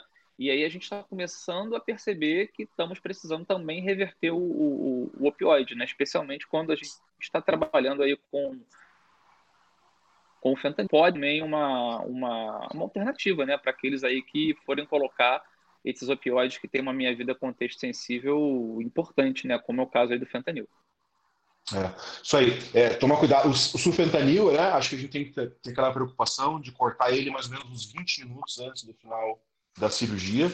Eu acho que essa, essa ideia do professor Mencalha de é, reverter o fentanil, né, fazendo a naloxona, ela é muito boa. A gente só tem que entender o seguinte, né, como uma preocupação, que em média, para procedimentos acima de duas horas, a meia-vida contexto sensível do fentanil é de 50 minutos. Tá? É, talvez em procedimentos mais longos a gente tenha uma meia-vida contexto sensível um pouquinho mais demorada que isso, muito próxima ao tempo de ação da naloxona, que é de 60 minutos, né?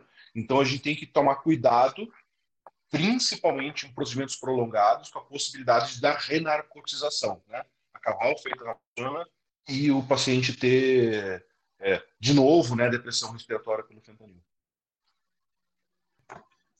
Professor, outra coisa que a gente precisa Oi. tomar cuidado também com a reversão do, dos opioides aí, é, o professor Mencalha trabalha com bloqueio, né? A gente tem que entender que alguns pacientes ainda precisam da analgesia.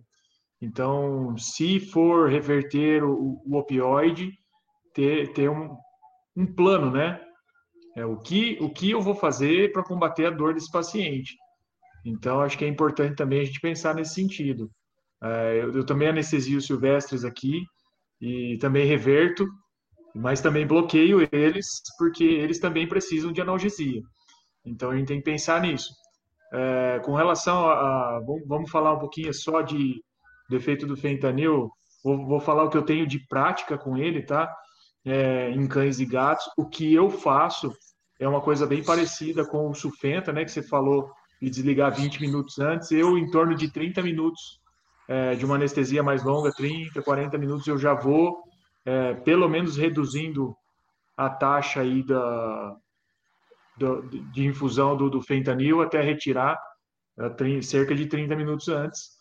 E aí você tem um tempo de recuperação ali, depois de desligado e terminado o procedimento, de 20 minutos, 15 minutos. É, é o que eu tenho feito para não precisar reverter. É, então é isso que eu tenho utilizado na minha rotina. Mas sempre que for pensar na reversão aí, né, do, do opioide é, e dos outros fármacos, né, da Dex também tem efeito analgésico, pensar numa forma de uh, complementar então esse efeito analgésico com alguma outra coisa. Legal, legal, é, excelente. Comentário, o comentário excelente aí do, do Vilani, do, do, do Fred, importante. É, e assim, outro comentário do Fenta legal é pensar no, no, no, animal mais no obeso, né? Que aí ele, ele assume uma característica ainda mais importante, né? Como o professor Vilani falou aí da renarcotização, é, então é lembrar, né, pessoal? Desligou a bomba antes, justamente para pensar que nós temos outras duas bombas de infusão redistribuindo, né? E é os, são os dois compartimentos periféricos, né? A musculatura, o fentanil tem um sequestro muscular extremamente considerável e V3, né, o compartimento lento, que é o tecido adiposo. Né? Então, para o gordinho, isso é, é, extremamente importante. E talvez, professor, uma coisa que a gente deixou de fazer há bastante tempo é, numa crise maior aí de opioide, quem sabe aí a infusão de morfina possa ser resgatada também. É, talvez seja uma, uma solução, uma, uma, necessidade mesmo, né? Verdade. É, pessoal, eu vou entrar num outro tema agora, mais crítico, né? É, como eu tinha prometido e me programado aqui. É, porque é isso, vamos comparar que ali na, na medicina é, eu já falei, né, dessa mobilização muito grande da Sociedade Brasileira de Anestesiologia, mas não só da SBA, tá? O Conselho Federal de Medicina, a Associação Médica Brasileira, é, todas as sociedades, ou várias sociedades, na verdade, de especialidades médicas, né, é, preocupados é, em fornecer uma melhor qualidade de trabalho para o anestesista, né, ou para o médico, de maneira geral, e também é, que reflita isso para a sociedade civil, né, na melhor atendimento dos, dos pacientes. É, infelizmente, eu, eu até posso estar errado, mas eu não percebi nada disso na medicina veterinária. Em nenhum momento eu recebi alguma orientação, coisa de, desse tipo, dos nossos, é, das nossas representações. Tá? É, algumas coisas é, são, fazem parte da orientação deles, né? É, uma dessas coisas é a diminuição dos procedimentos eletivos. Não, nem só pela escassez de anestésico, mas até porque não faz muito sentido você se submeter a uma imunossupressão de um procedimento cirúrgico que não precisa ser realizado nesse momento, tendo a possibilidade de, é, de, de ficar doente né, pela, pelo coronavírus, né, se contaminar pelo coronavírus. É, e deixando né, essa esses anestésicos mais para aqueles procedimentos de urgência e emergência. É, será que nós, anestesistas veterinários, né, principalmente os, os colegas que dependem disso né, para a sua, sobrevida, e até as clínicas, né, até os hospitais veterinários, será que a gente está preparado para isso, né, entender que a gente deve diminuir nesse momento o número de cirurgias eletivas e priorizar o uso de anestésicos para os procedimentos que realmente a gente precisa fazer? Por favor, gostaria da opinião de vocês. Fred, fala aí, você que está na rotina e, e, depende disso. Bom, é, não, não estamos preparados, principalmente por, justamente porque foi, foi o início desse assunto aí que você começou. A gente não tem é, nenhuma diretriz uh, para seguir dos nossos órgãos aí. Então, tanto a Sociedade Brasileira de Anestesiologia Veterinária, quanto os, os conselhos, né, tanto federal quanto estadual, ninguém emitiu nota, pelo menos que chegue a gente é, as informações. Então, é muito complicado isso. Outra coisa, é, hoje eu, eu vivo e, e sustento a minha família da anestesiologia é, veterinária. Então, se a minha rotina diminuir, as coisas aqui em casa vão mudar um pouco de figura, é, porque o maior sustento hoje vem do meu, do meu trabalho. É, então, a gente, eu vou ter que me reinventar e, e, sair fazendo alguma outra coisa que, que não seja medicina veterinária. É, então, assim, respondendo por mim, não, não estamos preparados. E respondendo pelas clínicas que eu tenho parceria, tanto aqui em Piracicaba quanto na região, também não, não estão preparados, porque o maior sustento de uma clínica ou de um hospital veterinário, é, e é onde a gente, conversando com os gestores desses lugares, onde a gente mede um pouco da saúde desses lugares, é o centro cirúrgico, e diminuindo a, a a casuística do centro cirúrgico, você vai diminuir a saúde desses estabelecimentos. Então, um pouco complicado, um assunto muito delicado, que a gente deve tratar com muito carinho e, e, e pensar também, não só no agora, né? É, porque agora ainda tem anestésico para a gente usar, mas e daqui duas, três semanas, como é que vai ser? Será que a gente não vai ter que cancelar tudo? Então, é uma coisa para a gente pensar assim. Rodrigo assunto bem delicado, né? Eu até já, já toquei nesse assunto com dois, três clientes meus de talvez daqui a alguns dias ter que dar uma adiada em procedimentos seletivos. Mas, por outro, outro lado, sempre vai ter alguém que vai fazer, nem que seja uma anestesia dissociativa, para absorver aquele procedimento eletivo. Então, sinceramente, eu não tenho uma resposta para isso. Eu acho que enquanto eu conseguir fazer de uma maneira ética, que eu acho correta para o meu paciente, eu vou continuar fazendo, vou dar um jeito de me reinventar. Concordo com o Fred, a gente não está preparado para isso ainda.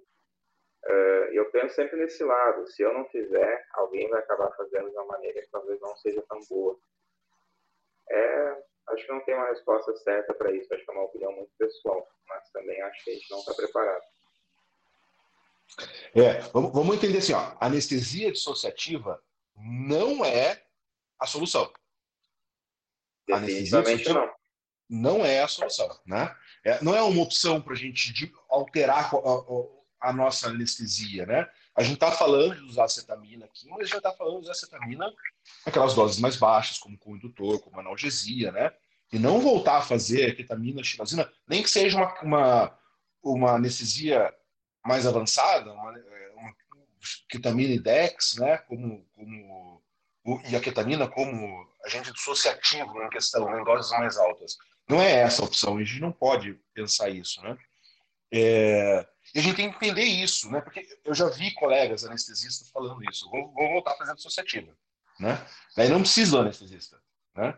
É, não é essa a opção. Tem que entender que nós temos ainda e provavelmente não vai deixar de ter opções para fazer uma anestesia de qualidade, como todos que a gente citou ali, né? Analgesia multimodal, o bloqueio inalatória, que ainda, mesmo com o aumento do preço, a gente vai conseguir fazer, né? A gente consegue fazer com, com boa qualidade. Concorda, Mencalha? Deixa enquanto, enquanto o senhor Mencalha corrige. Fala, fala você então, Rodrigo, o que você acha dessa, dessa possibilidade aí? Que, que, a, gente tem, a gente tem como fazer coisa boa ainda, né? Gente já falou de várias opções aí, de anestesia regional, de tumescência, que tem investimento baixo. Eu não consigo enxergar a anestesia dissociativa como, como não ser uma simples contenção química para depois você migrar para um procedimento de anestesia geral ou loco regional. Tem alternativas que a gente nem comentou ainda, que eu ia citar mais adiante, mas que a gente tem começado a falar, principalmente para pacientes cardiopatas, de começar a nossa pré-medicação em casa com o tutor, de repente é um tema que a gente pode abordar. Uh, a gente tem começado a introduzir isso com alguns clientes nossos da gabapentina e da trazodona. Uh, isso precisa de um planejamento prévio, precisa da manipulação, uh, precisa da prescrição do clínico ou do cirurgião para o cliente. Mas é mais uma opção para a gente poupar anestésicos tanto na indução quanto na manutenção. Eu já tive experiências boas com, com GABA em gato, não tão boa em cães, mas é uma opção, então eu acho que está mais do que na hora de a gente começar a pensar nisso também. É mais uma solução. Mas, de maneira nenhuma, abrir abdômen, abrir tórax com, com anestesia dissociativa, nem pensar nisso. É, é, é, isso, mesmo, isso aí mesmo. É, só para vocês entenderem, né? O, o doutor André, que está participando com a gente aqui, ele está falando, né? Anestesista, médico anestesista, né? Ele está falando aqui da, da que o, o faturamento dele nesse período de, de quarentena caiu entre 40% e 50%. Né? Então não é uma realidade só nossa. Né? O que está sustentando ele nesse período é, é, o SUS ainda. Né? Então é, a gente tem que entender que, que do mesmo jeito que, que para a gente, para eles também tem, tem essa situação, que a diminuição de cirurgias eletivas ela é uma, uma, uma realidade. E a gente tem que se preparar sim, viu? A gente tem que se preparar para isso sim. É, no mínimo, a gente tem que entender o seguinte: hoje nós temos ainda nós temos como manter uma qualidade de anestesia. Né? A gente tem, mesmo com essa escassez, a gente tem ainda é, os principais anestésicos, nós temos boas opções né, ao que está faltando. É, mantendo qualidade de anestesia, mantendo segurança de anestesia. É, talvez daqui um pouco mais para frente isso não seja uma realidade. Né? Então, talvez a gente tenha que pensar, mesmo para quem tem estoque, né? Você assim, ah, eu consegui fazer estoque, até semana passada deu para comprar, eu fui lá, comprei um pouco, aqui na minha cidade ainda deu para comprar tal. Mas pensa que isso está ficando escasso e não ter, a gente não está vendo uma possibilidade de diminuir essa escassez. Né? Não tão cedo. Então, a gente tem que se preparar para isso. E talvez uma forma de preparar é realmente diminuir o número de procedimentos e diminuir as cirurgias eletivas, né? quando isso for possível. Né? É, eu acho que é uma, é, acaba sendo uma, uma, uma necessidade, é, porque se a gente não está preparado para escutar isso hoje, né? me deu bem para ver que o Fred e o Rodrigo não estavam preparados para escutar isso hoje, é, no, num futuro próximo, talvez seja uma necessidade. Então, melhor a gente já se adaptar e já ir se preparando para isso, do que daqui um, dois meses todo mundo começar a entrar em desespero. Né? É, eu acho que é, é uma necessidade e a gente precisa entender que talvez alguns procedimentos já possam ser diminuídos, cancelados e coisas desse tipo assim, tá? É, essa, essa é a minha é, opinião bem particular, bem especial, tá? No mínimo, no mínimo, o que a gente precisa fazer agora, geral, nós, anestesistas e as nossas clínicas parceiras, né, os cirurgiões parceiros, é entender que não é possível manter o preço da anestesia que a gente estava praticando até agora. Né? Não é possível isso. É, com o aumento de tudo, a gente precisa aumentar os nossos valores. Né? É, a precisa aumentar nossos preços. Nosso valor é mantido, né? até aumentado realmente nesse momento. Né? Mas os preços que a gente está praticando precisam ser aumentados. E talvez esse reajuste de preço seja um fator de decisão do cliente final para a realização do procedimento cirúrgico. Né? Talvez a gente não precise cancelar procedimentos, a gente precisa reajustar os valores e o reajuste de valor, entendido, obviamente, pelos nossos parceiros clínicos, mas entendido pela população. E a população que vai decidir se ela vai deixar para depois, porque o procedimento realmente não é, é, é urgente, ou emergente, né? É, e aí é, essa priorização, essa escolha acaba sendo uma coisa natural. Mas não é possível, não dá, não dá, mesmo para quem tem estoque, tá? Então eu estou falando, ah, mas eu tenho estoque, então não tem problema. Vai acabar o seu estoque. Vai acabar. Então acho que é, nós, colegas, né, de uma maneira geral, não é para a gente ganhar mais, é para a gente entender que os nossos custos aumentaram bastante. E não tem como não repassar isso. E talvez aumentar o preço hoje seja a melhor opção para que a gente consiga selecionar o que realmente a gente precisa fazer nesse momento. É, não sei se os colegas concordam comigo. É, quando a gente fala em reajustar preço, né, tudo, tudo que dá apoio a gente quer aumentar, né? Mas não é nem por aumentar a nossa rentabilidade, né? É, a nossa margem de lucro já diminuiu nesse período. Nesses três meses, a gente já teve uma redução da margem de lucro muito grande. É, o que a gente está falando agora é, é preciso trabalhar para realmente ter condições, né? E acho que essa é uma solução natural, né? Sim, uh, complementando, quando eu falo assim, o veterinário não está preparado, eu já penso na possibilidade, com certeza, de reduzir procedimentos seletivos. Tanto é que já introduzi esse assunto com alguns clientes.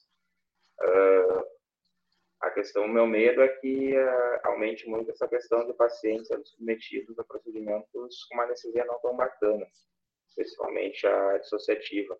Uma coisa que eu acho que faz muita falta, isso acontece comigo também, nós anestesistas não temos tanto contato com o tutor, com o proprietário do paciente. Né? A partir do momento que a gente conseguir passar essa ideia de diminuição da qualidade, talvez a necessidade de, de adiar o procedimento seja um pouco mais fácil mas deixar isso a cargo do clínico, do cirurgião, talvez ele vá acabar caindo nas mãos de uma anestesia dissociativa. Esse, esse é um dos pontos. E a questão do repassar os preços, com certeza. A, a gente não vai aumentar nossa margem de lucro, a gente simplesmente vai repassar os nossos custos a mais, né? Uh, uma coisa é o tutor absorver um aumento de 20, 30, 50 reais na anestesia, outra coisa é nós, que fizemos, sei lá, 80, 90, 100 anestesias por mês, absorvermos o aumento de 100 anestesias no mês, né? Então, acho que é muito mais fácil eles entenderem isso, pagar um pouco a mais por um procedimento que nós conseguimos absorver e manter a qualidade de 80, 100 procedimentos anestésicos no mês. Fred, algum comentário aí? Pô, tenho. É, eu, eu, acho, sim, é, da mesma forma que o Rodrigo, quando eu falei não, não estamos preparados, é justamente nesse sentido.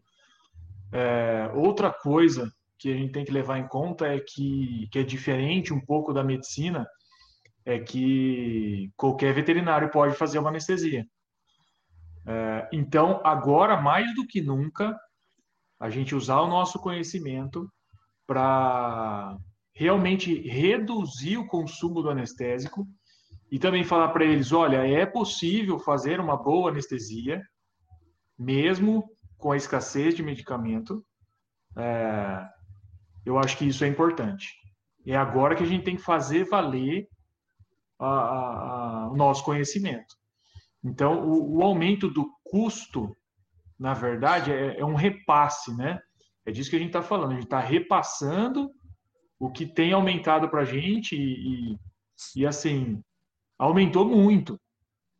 Aumentou muito. Se a gente pegar os valores de, de medicamentos do começo do ano para agora, o aumento chega, chega a ser é, bem abusivo, né? Então, é um repasse, é isso que a gente tem que colocar. Né? Não que mudou o valor do nosso honorário, o que mudou é o, é o valor do material a ser usado. Então, isso é, é um ponto a, a, a, gente explicar também né, para os colegas e para os tutores. Uh, Rodrigo, só te dando uma ideia, as clínicas que são parceiras, hoje eu converso com 90% dos, do, dos tutores. É, eu acho super importante essa aproximação, justamente para eles verem que tem uma pessoa que está cuidando do animal deles e que é um, um anestesista que vai ficar ali do lado do animal deles da hora que faz MPA até a hora que ele é liberado para recuperação ali pós-cirúrgica. Então é muito importante que, que a gente faça isso. E, e, só assim a gente vai ser realmente valorizado, né? Dando a, a, cara tapa nessa hora. Tanto na hora que dá certo, quanto na hora que dá errado também. Né? A gente tem que ter essa noção, essa consciência de que a, a nossa vida aqui é, de anestesista não é só flores, né? A gente vai passar por situações onde a gente vai ter que conversar com proprietários de, de coisas ruins que aconteceram. Então, e eu, e eu acho que isso é o que fortalece a parceria, por exemplo, com a, com a clínica, com o hospital, é você ser sempre solícito nessa hora. É, então, eu enxergo dessa forma, eu acho que a gente pode sim usar o nosso conhecimento para colocar em, em, em, prática, né? E se reinventar na anestesia, para a gente sair dessa é, o mais rápido possível. Só que não depende da gente. Então, a redução aí, né, dos procedimentos, eu acho que ela vai ser até natural. Ah, outra coisa que eu tenho feito aqui é, na, na, minha região, principalmente aqui na cidade, é que eu não compro mais medicamento. Quem compra o medicamento é a clínica, é o hospital. Então, isso, eles têm vindo falar comigo, falando, olha, nossa, como subiu, né? Eu falo, pois é, subiu. E aí, o que nós vamos fazer? Então, isso também ajuda nessa hora da gente, é, entre aspas, renegociar é, esses valores a serem cobrados dos tutores. Então a gente tem que pensar nisso também. Perfeito, Fred. Eu acho que a gente entra em dois pontos muito importantes é, é em toda essa situação. Primeiro, é o que você falou da avaliação pré-anestésica. Tá? Não é ainda a realidade no Brasil do anestesista fazer a consulta pré-anestésica. Não é, não é. Entre os anestesistas não é. E nós nos acomodamos com isso, porque é fácil para a gente. E a gente, tem, a gente precisa entender que é, para a gente conseguir ganhar realmente o respeito do tutor, e a gente não é, é o que, que a gente encontra hoje nas clínicas, até a, a Malu está falando isso aqui, né? Que muitas vezes o anestesista é, não é o anestesista, né? Ele está chamando lá anestesia inalatória. Né? E está indo um aparelho, e por acaso esse aparelho tem um operador.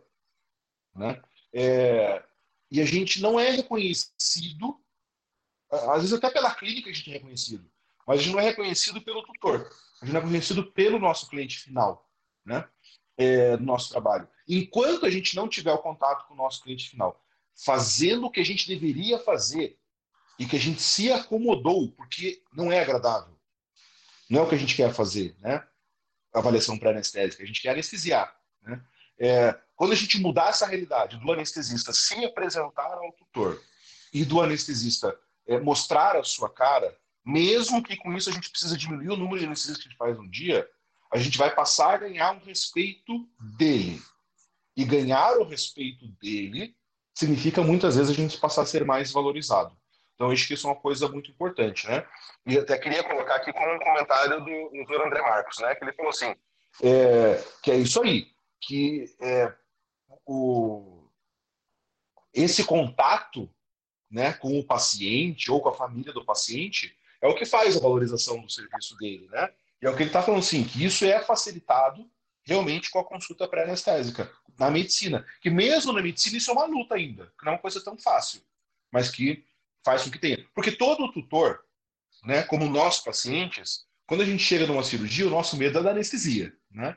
O tutor tem o medo da cirurgia, da anestesia, não da cirurgia em si, né? Esse é o medo. E eu acho que falta a gente, mesmo os volantes, mesmo, ah, não é minha realidade, precisa passar a ser.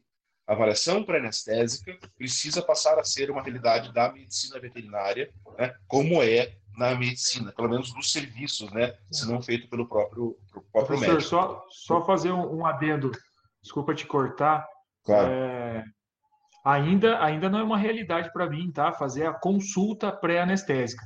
Então, esse contato que eu tenho é o contato realmente da, da MPA ali, de você avaliar o animal, pelo menos aferir os parâmetros básicos ali, iniciais, é, na frente do proprietário, conversar com ele, entender o nervosismo dele ali naquele momento.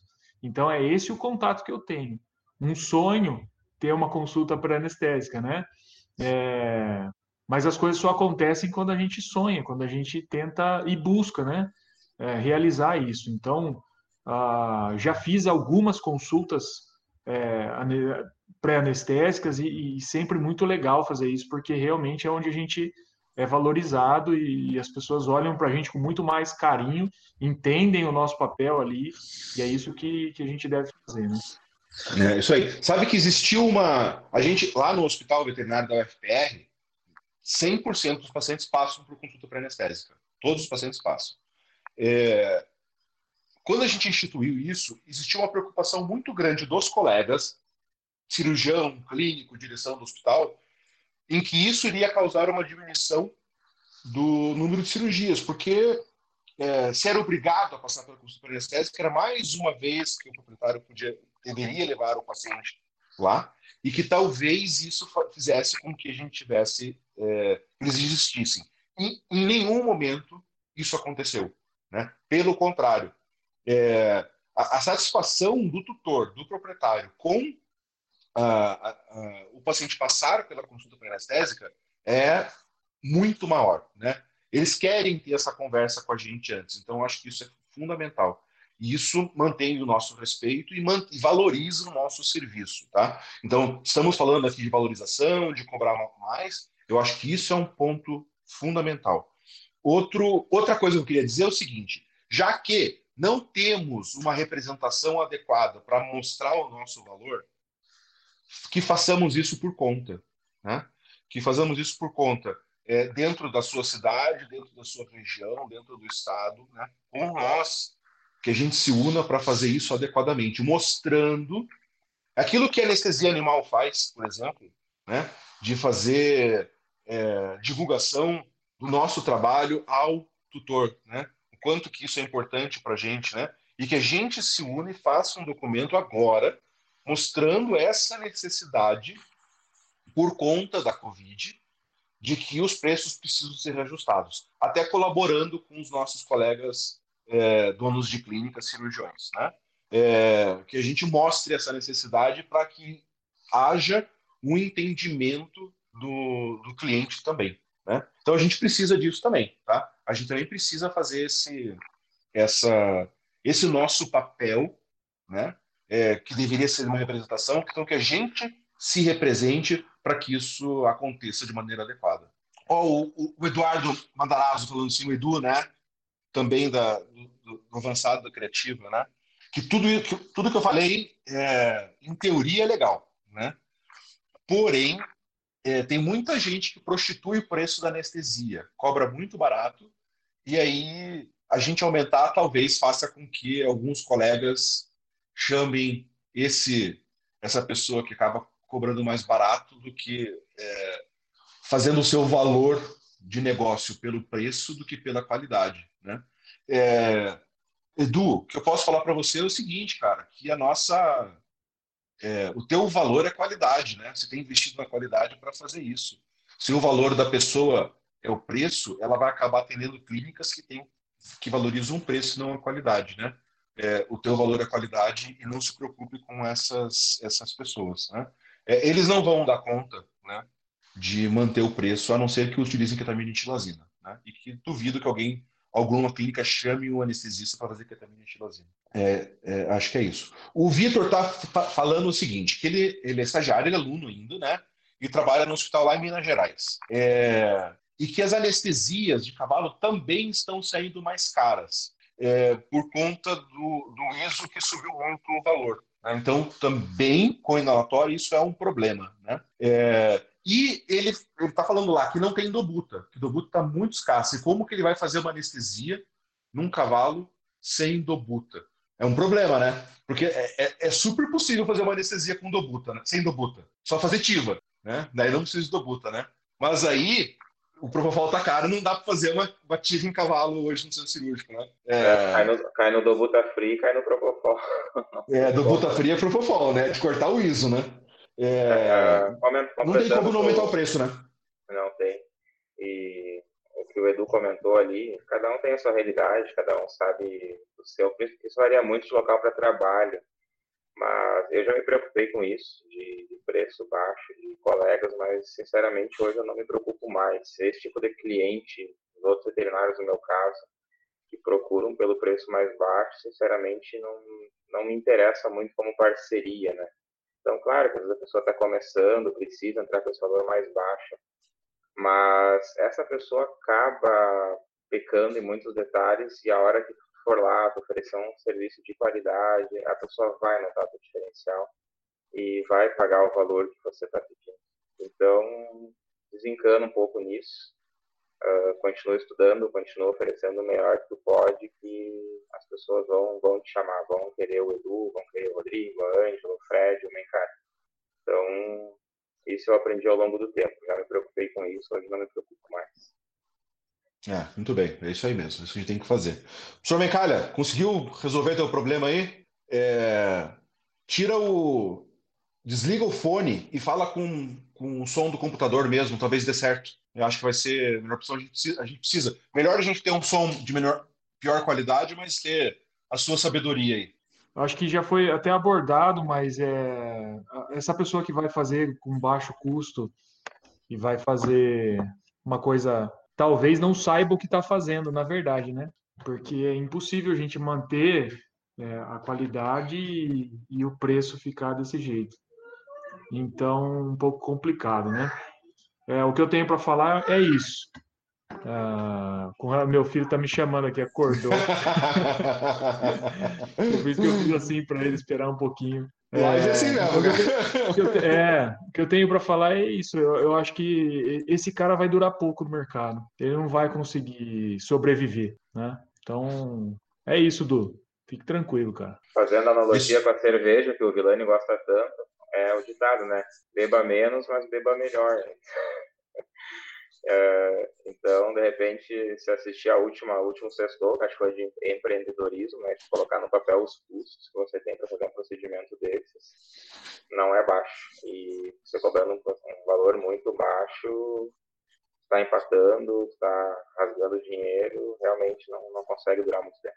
É isso aí. Quem não assistiu, entra lá no, no YouTube, está disponível, né, live de empreendedorismo da, da Criativa. Acho que é, a gente colocou em números isso, né? Para entender qual que é o nosso, nosso gasto aí. Bem, cara, deu certo? Não ainda. Poxa vida, que, que pena, cara, que pena. Tem tanta coisa para o cara falar ainda sobre esse assunto que. Mas vamos lá, gente. Vamos, vamos tentar ainda. Vamos tentar. Não vamos. Ele mandou aqui um triste pra gente. Tentou de tudo e não deu certo. Puxa vida, que pena, que pena. Mas vamos lá. É, eu vou, vou voltar aqui no chat porque é, a Manu falou assim que eles não às vezes a clínica não valoriza o anestesista, mas cobra caro do cliente, né? Então o problema não é o preço, o problema é quando ela paga para o anestesista. Né? Mas é isso aí, vamos, vamos trabalhar com colegas que queiram que a gente trabalhe com, é, com eles, que acho que é mais legal. Pessoal, muita, muita participação mesmo. Eu acho que essa é uma live que está indo até muito tarde, né? Com várias vão tarde, mas em que a gente não teve diminuição do público.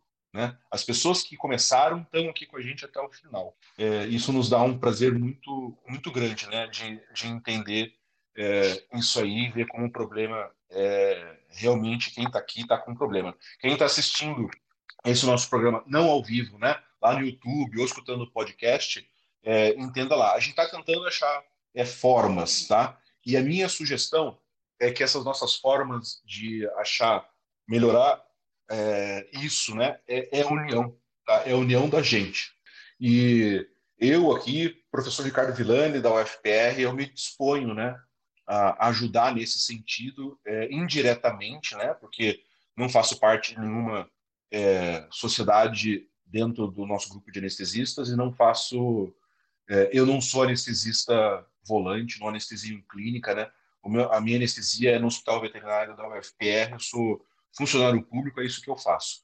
E eu queria dizer que eu estou à disposição realmente de é, que a gente faça é, um manifesto nesse sentido e construa um documento para repassar. Tenho certeza que o Lucas está aqui com a gente, é, ele é um um aficionado por isso também, né? Ele é um apaixonado pela nossa classe de anestesista veterinário. Ele vai ajudar isso e a gente conseguir propagar, né, a nossa necessidade que isso é, seja apresentado aos clínicos. Estou falando o nome do Lucas, desculpa, Lucas, mas eu sei que você gosta muito disso. Mas é, apresentar aos colegas não anestesistas é, e à população em geral documentos em que a gente mostra a necessidade disso acontecer e que eles entendam não só a necessidade disso, mas entendam a nossa importância dentro de um procedimento de qualidade. E aí o cliente tem a opção de optar realmente é, em esperar ou pagar a mais para ter um produto de qualidade ou escolher fazer algo sem a presença do anestesista. Acho que a gente precisa fazer essa documentação adequadamente, falando do problema atual que a gente está enfrentando. Tá? Eu sei que várias pessoas já fizeram da importância do anestesista, o Lucas, inclusive, já fez isso muitas vezes, mas a gente precisa é, é, mostrar a nossa, a nossa cara nesse momento e não pode ficar quieto. Né? Nós temos que fazer. Tá? Então, é, é, é necessário, tá? é fundamental isso. É, então vamos lá, pessoal, obrigado pela participação de todos vocês aqui no chat, foi super legal. Eu queria falar nesse momento é, de uma coisa é, fundamental, muito, muito, muito importante. É, que assim, ó, é, é, o meu novo crush. Vou contar meu novo crush para vocês. É, eu acho que vocês estão vendo que a gente está fazendo muita divulgação de um simpósio que a gente vai realizar, que é o Simpósio Internacional de Anestesia Veterinária do LABEST.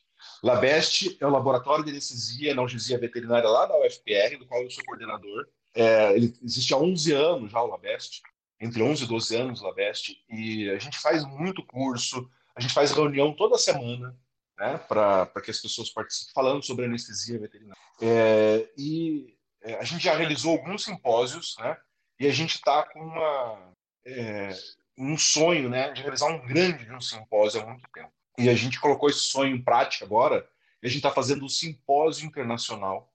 É um, é um simpósio muito legal, muito legal mesmo, com a participação é, de mais de 40 palestrantes, né?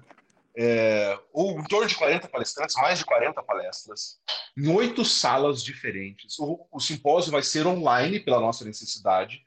E agora, no final de agosto, dia 27 ao dia 30 de agosto, quatro dias de simpósio, oito salas, duas salas por dia, é, mais de oito palestras por dia que vão acontecer. E assim, é um evento que a gente está extremamente empolgado, né? É, de realizar com palestrantes de altíssima qualidade. Já vou adiantar que aqui nós temos dois, né? O professor Mancalha e o Rodrigo são palestrantes do nosso evento. Nem divulgamos ainda isso, não está divulgado, estou dando spoiler do evento. Mas assim, ó, é, o que nos motivou a fazer isso? A gente criar um evento em que todo mundo pudesse participar. Né? Então, 10% das vagas do evento vão ser direcionadas a pessoas, alunos ou veterinários com baixa renda.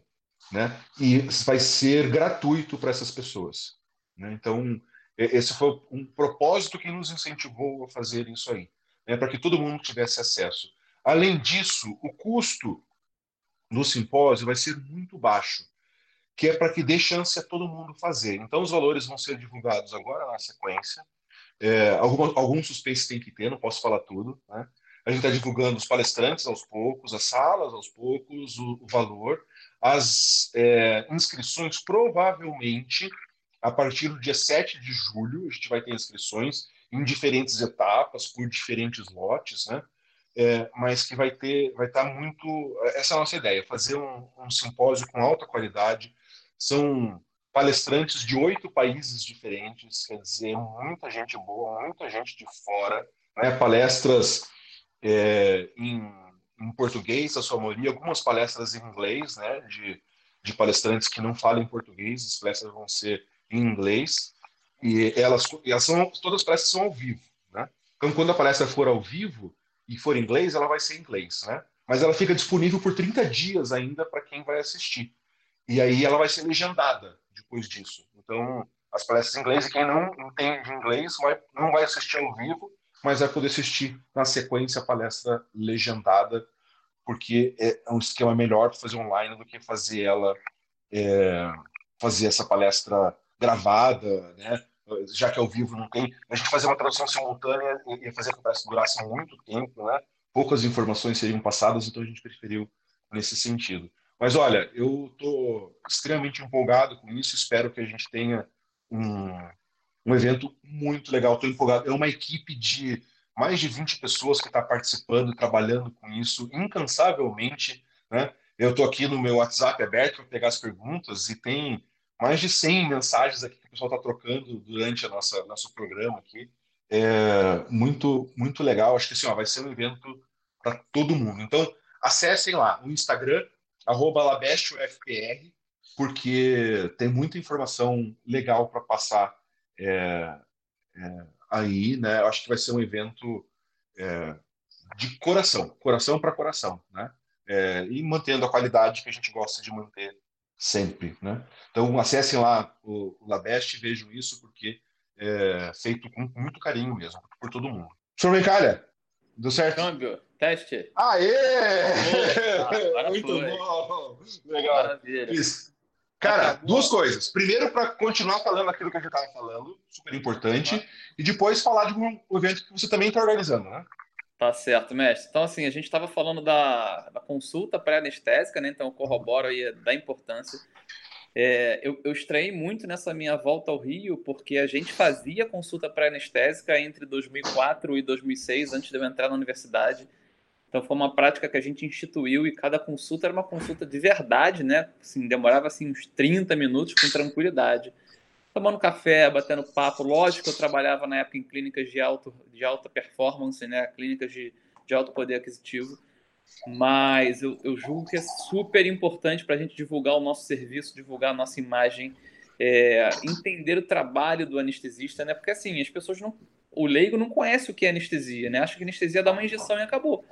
Né? Então, assim, eu mesmo, antes de fazer faculdade veterinária, eu achava que o anestesista era um cara que chegava com uma mala e frequentemente eu via ele entrando no hospital com uma maletinha que devia ter um monte de seringa ali dentro e anestesiavam, davam injeção no ser humano para não sentir dor, né? Então, assim, a gente precisa, o, o, o, proprietário precisa conhecer o nosso trabalho e a gente mostrar vídeos do centro cirúrgico, mostrar vídeos da monitoração, vídeos das bombas de infusão, é, mostrar toda aquela quantidade de equipamento, né? E agora, assim, que eu tenho feito volante aqui no Rio de Janeiro, eu levo tanta coisa para fazer volante, né? Que quando eu saio, o proprietário ainda brinca, ah, doutor, vai viajar? Eu falei assim, para você ver, né? Quanta coisa que a gente carrega para tentar oferecer o, o melhor né, para o paciente. E uma coisa que eu vi de uma, de uma aluna minha, inclusive, uma ex-aluna, já está formada anestesiando, ela costuma frequentemente deixar uma lembrancinha para aquele tutor que ela não teve contato. Sabe aquela, aquela cirurgia de emergência que não, não teve a conversa, é, cirurgia, é, anestesista e, e, tutor não se conheceram. O tutor recebe uma lembrancinha que é um biscoitinho para cachorro. E nesse biscoitinho, muito bem feito, tem uma mensagem assim: Oi, eu sou a doutora Fulano de Tal. Fui eu que cuidei da vida do seu animal, do seu, sei lá, do seu filho, alguma coisa assim que ela coloca, enquanto ele estava dormindo. Assim, eu achei de um carinho tão grande, sabe? De um zelo tão grande é, e mostra assim um diferencial, porque o proprietário não teve nem contato com a gente, muitas das vezes deixou lá um cheque de 600 reais, sei lá, de 800 reais numa emergência, e fica um negócio tão impessoal que isso fica horroroso. Né? Então, assim, eu achei de um cuidado dela tão bacana, assim, ela faz isso em todo o procedimento que ela não encontra o proprietário. Que ela não Qual é o nome dela, Ricardo? É, eu dei aula para ela. Eu dei aula para ela, em Campinas. Eu não lembro o nome dela.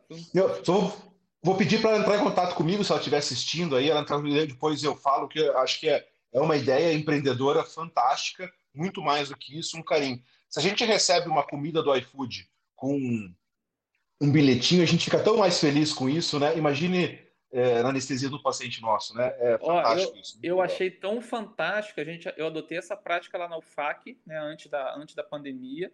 Então, todo tutor lá na UFAC ele saía com uma lembrancinha lá da, da universidade é, com um, um, bilhetinho, né, identificando o serviço de anestesia, é, mostrando assim um carinho, né, o cuidado que a gente teve na anestesia daquele animal. Então, assim, realmente uma visão empreendedora é, espetacular, né? Então, é, aos mais jovens que estão nos, no, nos ouvindo, é, repensem a consulta pré-anestésica.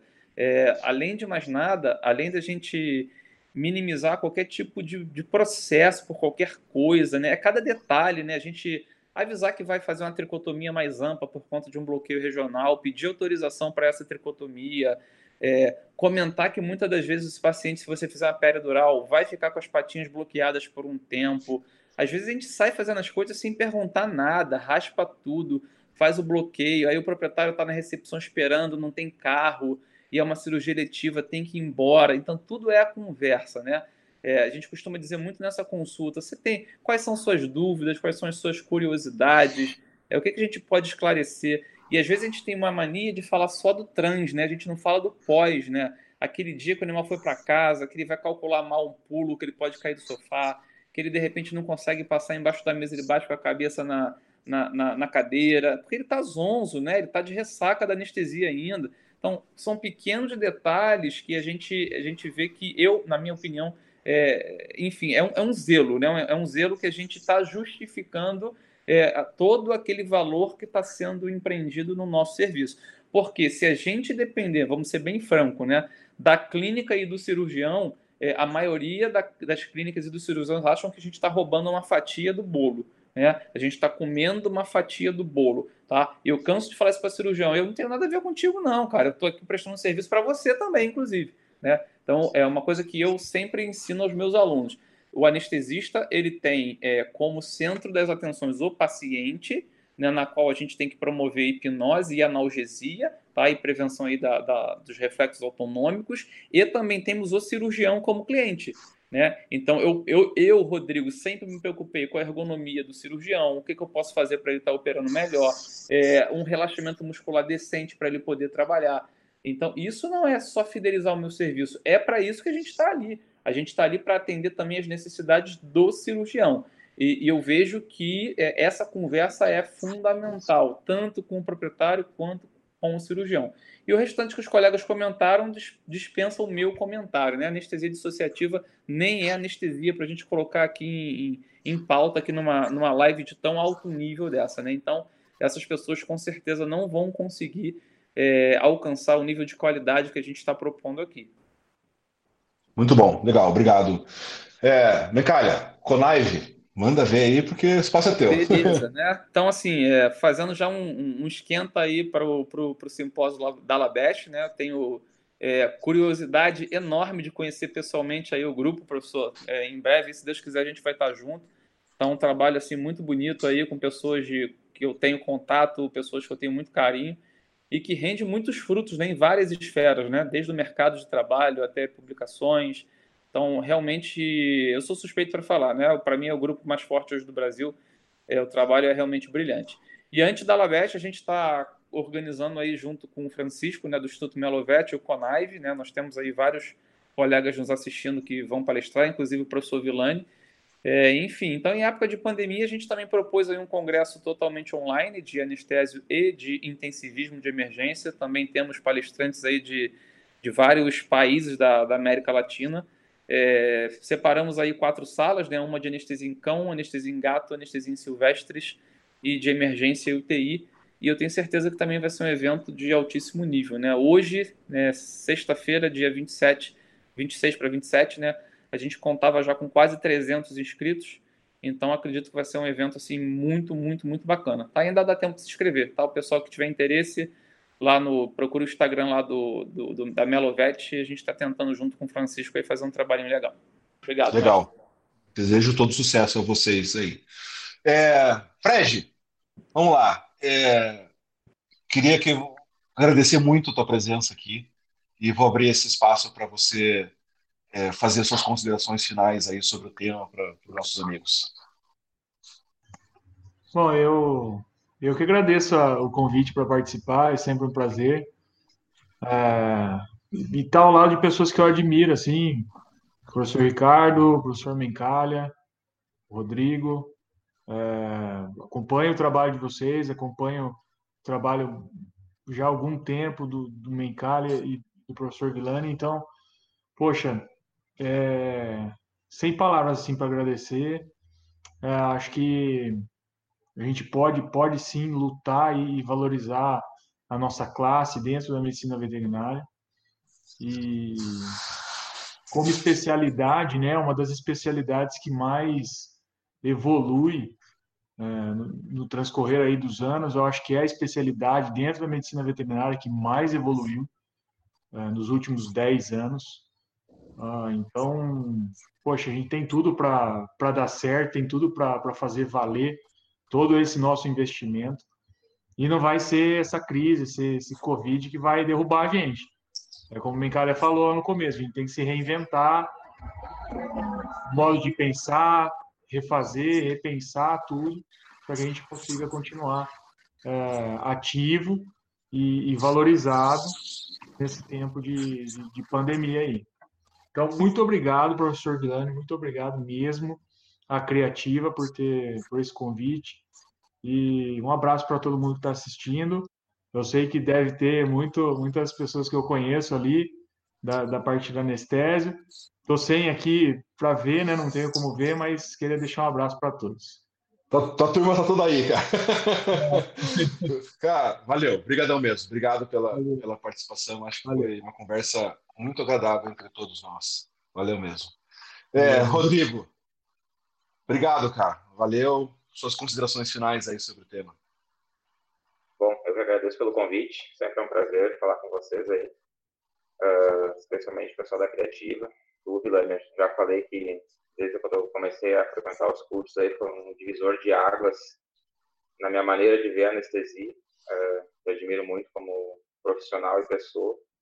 Uh, me coloco à disposição também para o pessoal que estiver assistindo, para mandar mensagem, trocar ideias, tirar dúvidas, fiquem bem à vontade. Eu acho que o falaste é, acho que é a base, a gente tem que estar sempre unido nesse momento. Uh, fortalecer nossos laços, a questão de preços que a gente comentou, não se preocupar muito com a concorrência de, de preços baixos, sempre procurar manter a nossa, se especializar, investir em cursos, investir em educação continuada esses congressos online é uma grande oportunidade para isso. E acho que é isso aí. Fique à vontade para mandar perguntas, tanto aí no Instagram. Mais uma vez agradecer pela oportunidade de falar com vocês. Um abraço para todos aí, Mencalha, Fred, todo mundo que está nos assistindo. Legal, legal, meu amigo. Obrigado, obrigado pela participação mais uma vez. Sempre é um orgulho ver teu teu crescimento profissional também. É, cada vez você mais forte, mais consciente do que está falando e coordenando todo um, um, grupo de gente aí que vem aí no, no Rio Grande do Sul. É, é um prazer. É, muito, muito feliz. A gente conhece há muitos anos, né? E essa amizade, é, mais, até mais do que o, o, respeito profissional, a amizade, o carinho por é, quem você é, você, Ângela, que vocês construíram aí, dá um prazer muito grande. Obrigado aí pelo, por, por mais uma vez estar com a gente, cara. Valeu. Eu que agradeço. Um abraço. Professor Mencalha, obrigado também pela participação. Vamos lá, suas considerações finais. Mestre, eu que agradeço, né? É sempre um prazer em qualquer evento que você esteja coordenando, participando, né? Sabe que o carinho é, e a admiração é, é muito grande. Então, mais uma vez, parabenizar aí por liderar é, um, um importante grupo da anestesiologia, é, tocar em assuntos que muitas das vezes não são abordados né, pela, pelas nossas associações, nossas entidades da anestesiologia. Então, isso muito nos orgulha aí de estar tá, é, é, destinando um tempinho do nosso dia aí para contribuir. Tá? Então, sempre que precisar, a gente está às ordens. Rodrigo, Fred, prazer estar com vocês, meus amigos. Muito bom saber que a anestesiologia está muito bem representada, né? Mais uns tiveiros aí da, do nosso grupo, né? A gente também fica, fica muito feliz. Enfim, e parabenizar a, a Criativa por mais um evento de alto nível, o Lucas aí da Anestesia Animal que está sempre prestigiando, sempre junto aí dos eventos. E a gente está aqui hoje no Rio de Janeiro à disposição aí para o que vocês precisarem. É, não é convite, né? É convocação. Eu sempre estarei à disposição. Valeu, cara. Muito, muito, muito obrigado. É, pô, Becalha, muito legal, né? Porque a, a, gente se conheceu pessoalmente há pouco tempo, né? Mas o, o, parece que foi uma sintonia muito legal, uma turma muito legal que você acabou, é, que vocês formaram ali e, e a tua essa tua capacidade de liderança, né, de ir lá para o norte e tentar estimular o pessoal lá, e no Rio de Janeiro a importância que você tem também para fazer que isso cresça. E cara, é muito legal ver, né, nesses últimos dois anos o quanto você passou a ser representativo dentro da anestesia veterinária, mesmo sem fazer parte de um, um grupo é, específico ali, né, e como que o, o, o público passou a admirar você pela sua capacidade de externar o seu conhecimento, a sua sabedoria para todos nós, médicos veterinários e anestesistas. Valeu, cara. Obrigado. Obrigado mesmo. Coração. É, o pessoal da, da, da Criativa pediu para é, eu falar para vocês duas coisas importantes. Né? Primeiro, dos, dos, cursos da Criativa, obviamente, né? A gente nunca faz propaganda da Criativa aqui, ou faz muito pouco propaganda da Criativa, utiliza esse, esse momento como mais é, tentar fazer crescimento profissional de todos nós do que propaganda. Mas é, existem vários cursos, né? E claro que com essa essa quarentena os cursos foram todos adiados, né? várias pessoas não podem fazer agora nesse momento porque mudou data, porque apertou de grana, né? É, fiquem de olho nos cursos da Criativa, porque tem vários cursos ah, disponíveis ainda.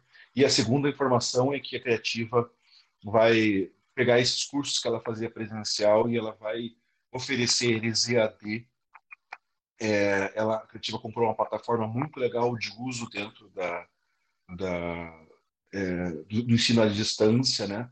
Tentando, se não de maneira perfeita, né? Porque é, a Criativa é caracterizada pelo ensino presencial, pelas aulas práticas e é, realmente aulas práticas, em todos os alunos lá fazem anestesia, fazem procedimento, mas pelo menos que a criativa ela vai conseguir passar nesse momento uma informação muito importante para todo mundo em todos os sentidos, tanto a anestesia intravenosa, ventilação mecânica e anestesia regional. Né?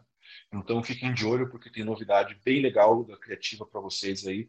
E a Criativa é um parceiro do, do Labeste nessa, é, nesse simpósio que vai acontecer. Então é, o simpósio da já vai acontecer na plataforma Criativa e vocês vão ter a oportunidade de conhecer todos os cursos é, que já estão ofertados ou serão ofertados na sequência para todo mundo ali. Então, acho que isso é uma coisa super importante. E também divulgar, agora tem pessoal meu, né?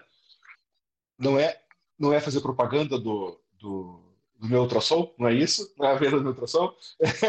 É, o nosso programa na sala de aula, que acontece às quartas-feiras, duas horas. Esse, é, acho que é um programa assim que a participação está sendo bem legal. Olha, quero agradecer Fred, que é um apoiador do nosso programa. Rodrigo também, a partir desse programa, é um apoiador, né?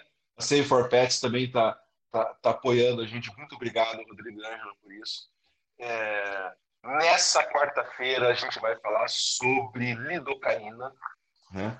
A lidocaína como adjuvante anestésico, como adjuvante analgésico, em todas as suas formas de uso por via intravenosa. Então, vamos falar de infusão de lidocaína. É, e espero todos vocês. É, a participação está sendo fantástica, né? É muita gente, todo dia aumenta quem está assistindo, é muito legal.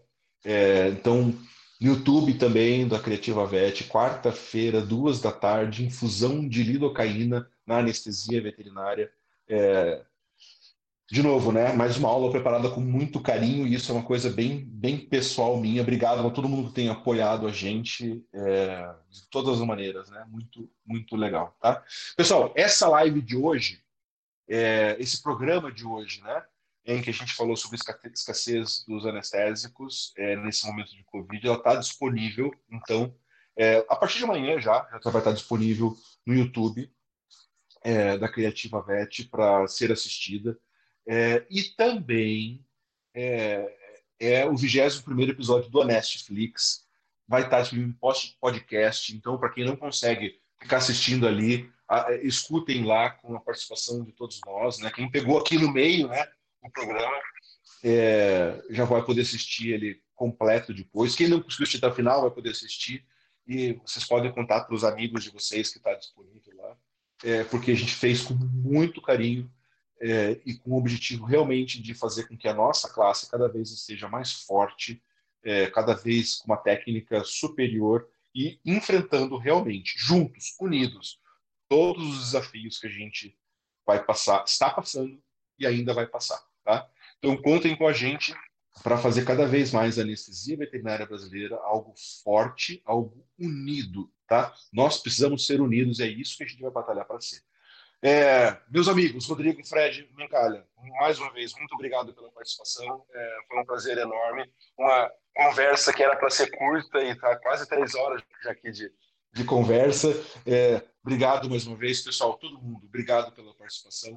É, boa noite a vocês e é, continue acompanhando é, os nossos programas, as nossas, é tudo que a gente está fazendo aqui pela Criativa e no YouTube da Criativa Vet. Valeu, gente. Um abraço a todos. Tchau, tchau. Você acabou de ouvir a Nestflix em podcast. Para conhecer mais novidades sobre anestesia animal, acesse nosso site. E para ouvir outros episódios, pesquise dentro de seu aplicativo de podcasts favorito pelas tags a Nestflix, Anestesia Animal ou Borel Acesse nosso site anestesiaanimal.com.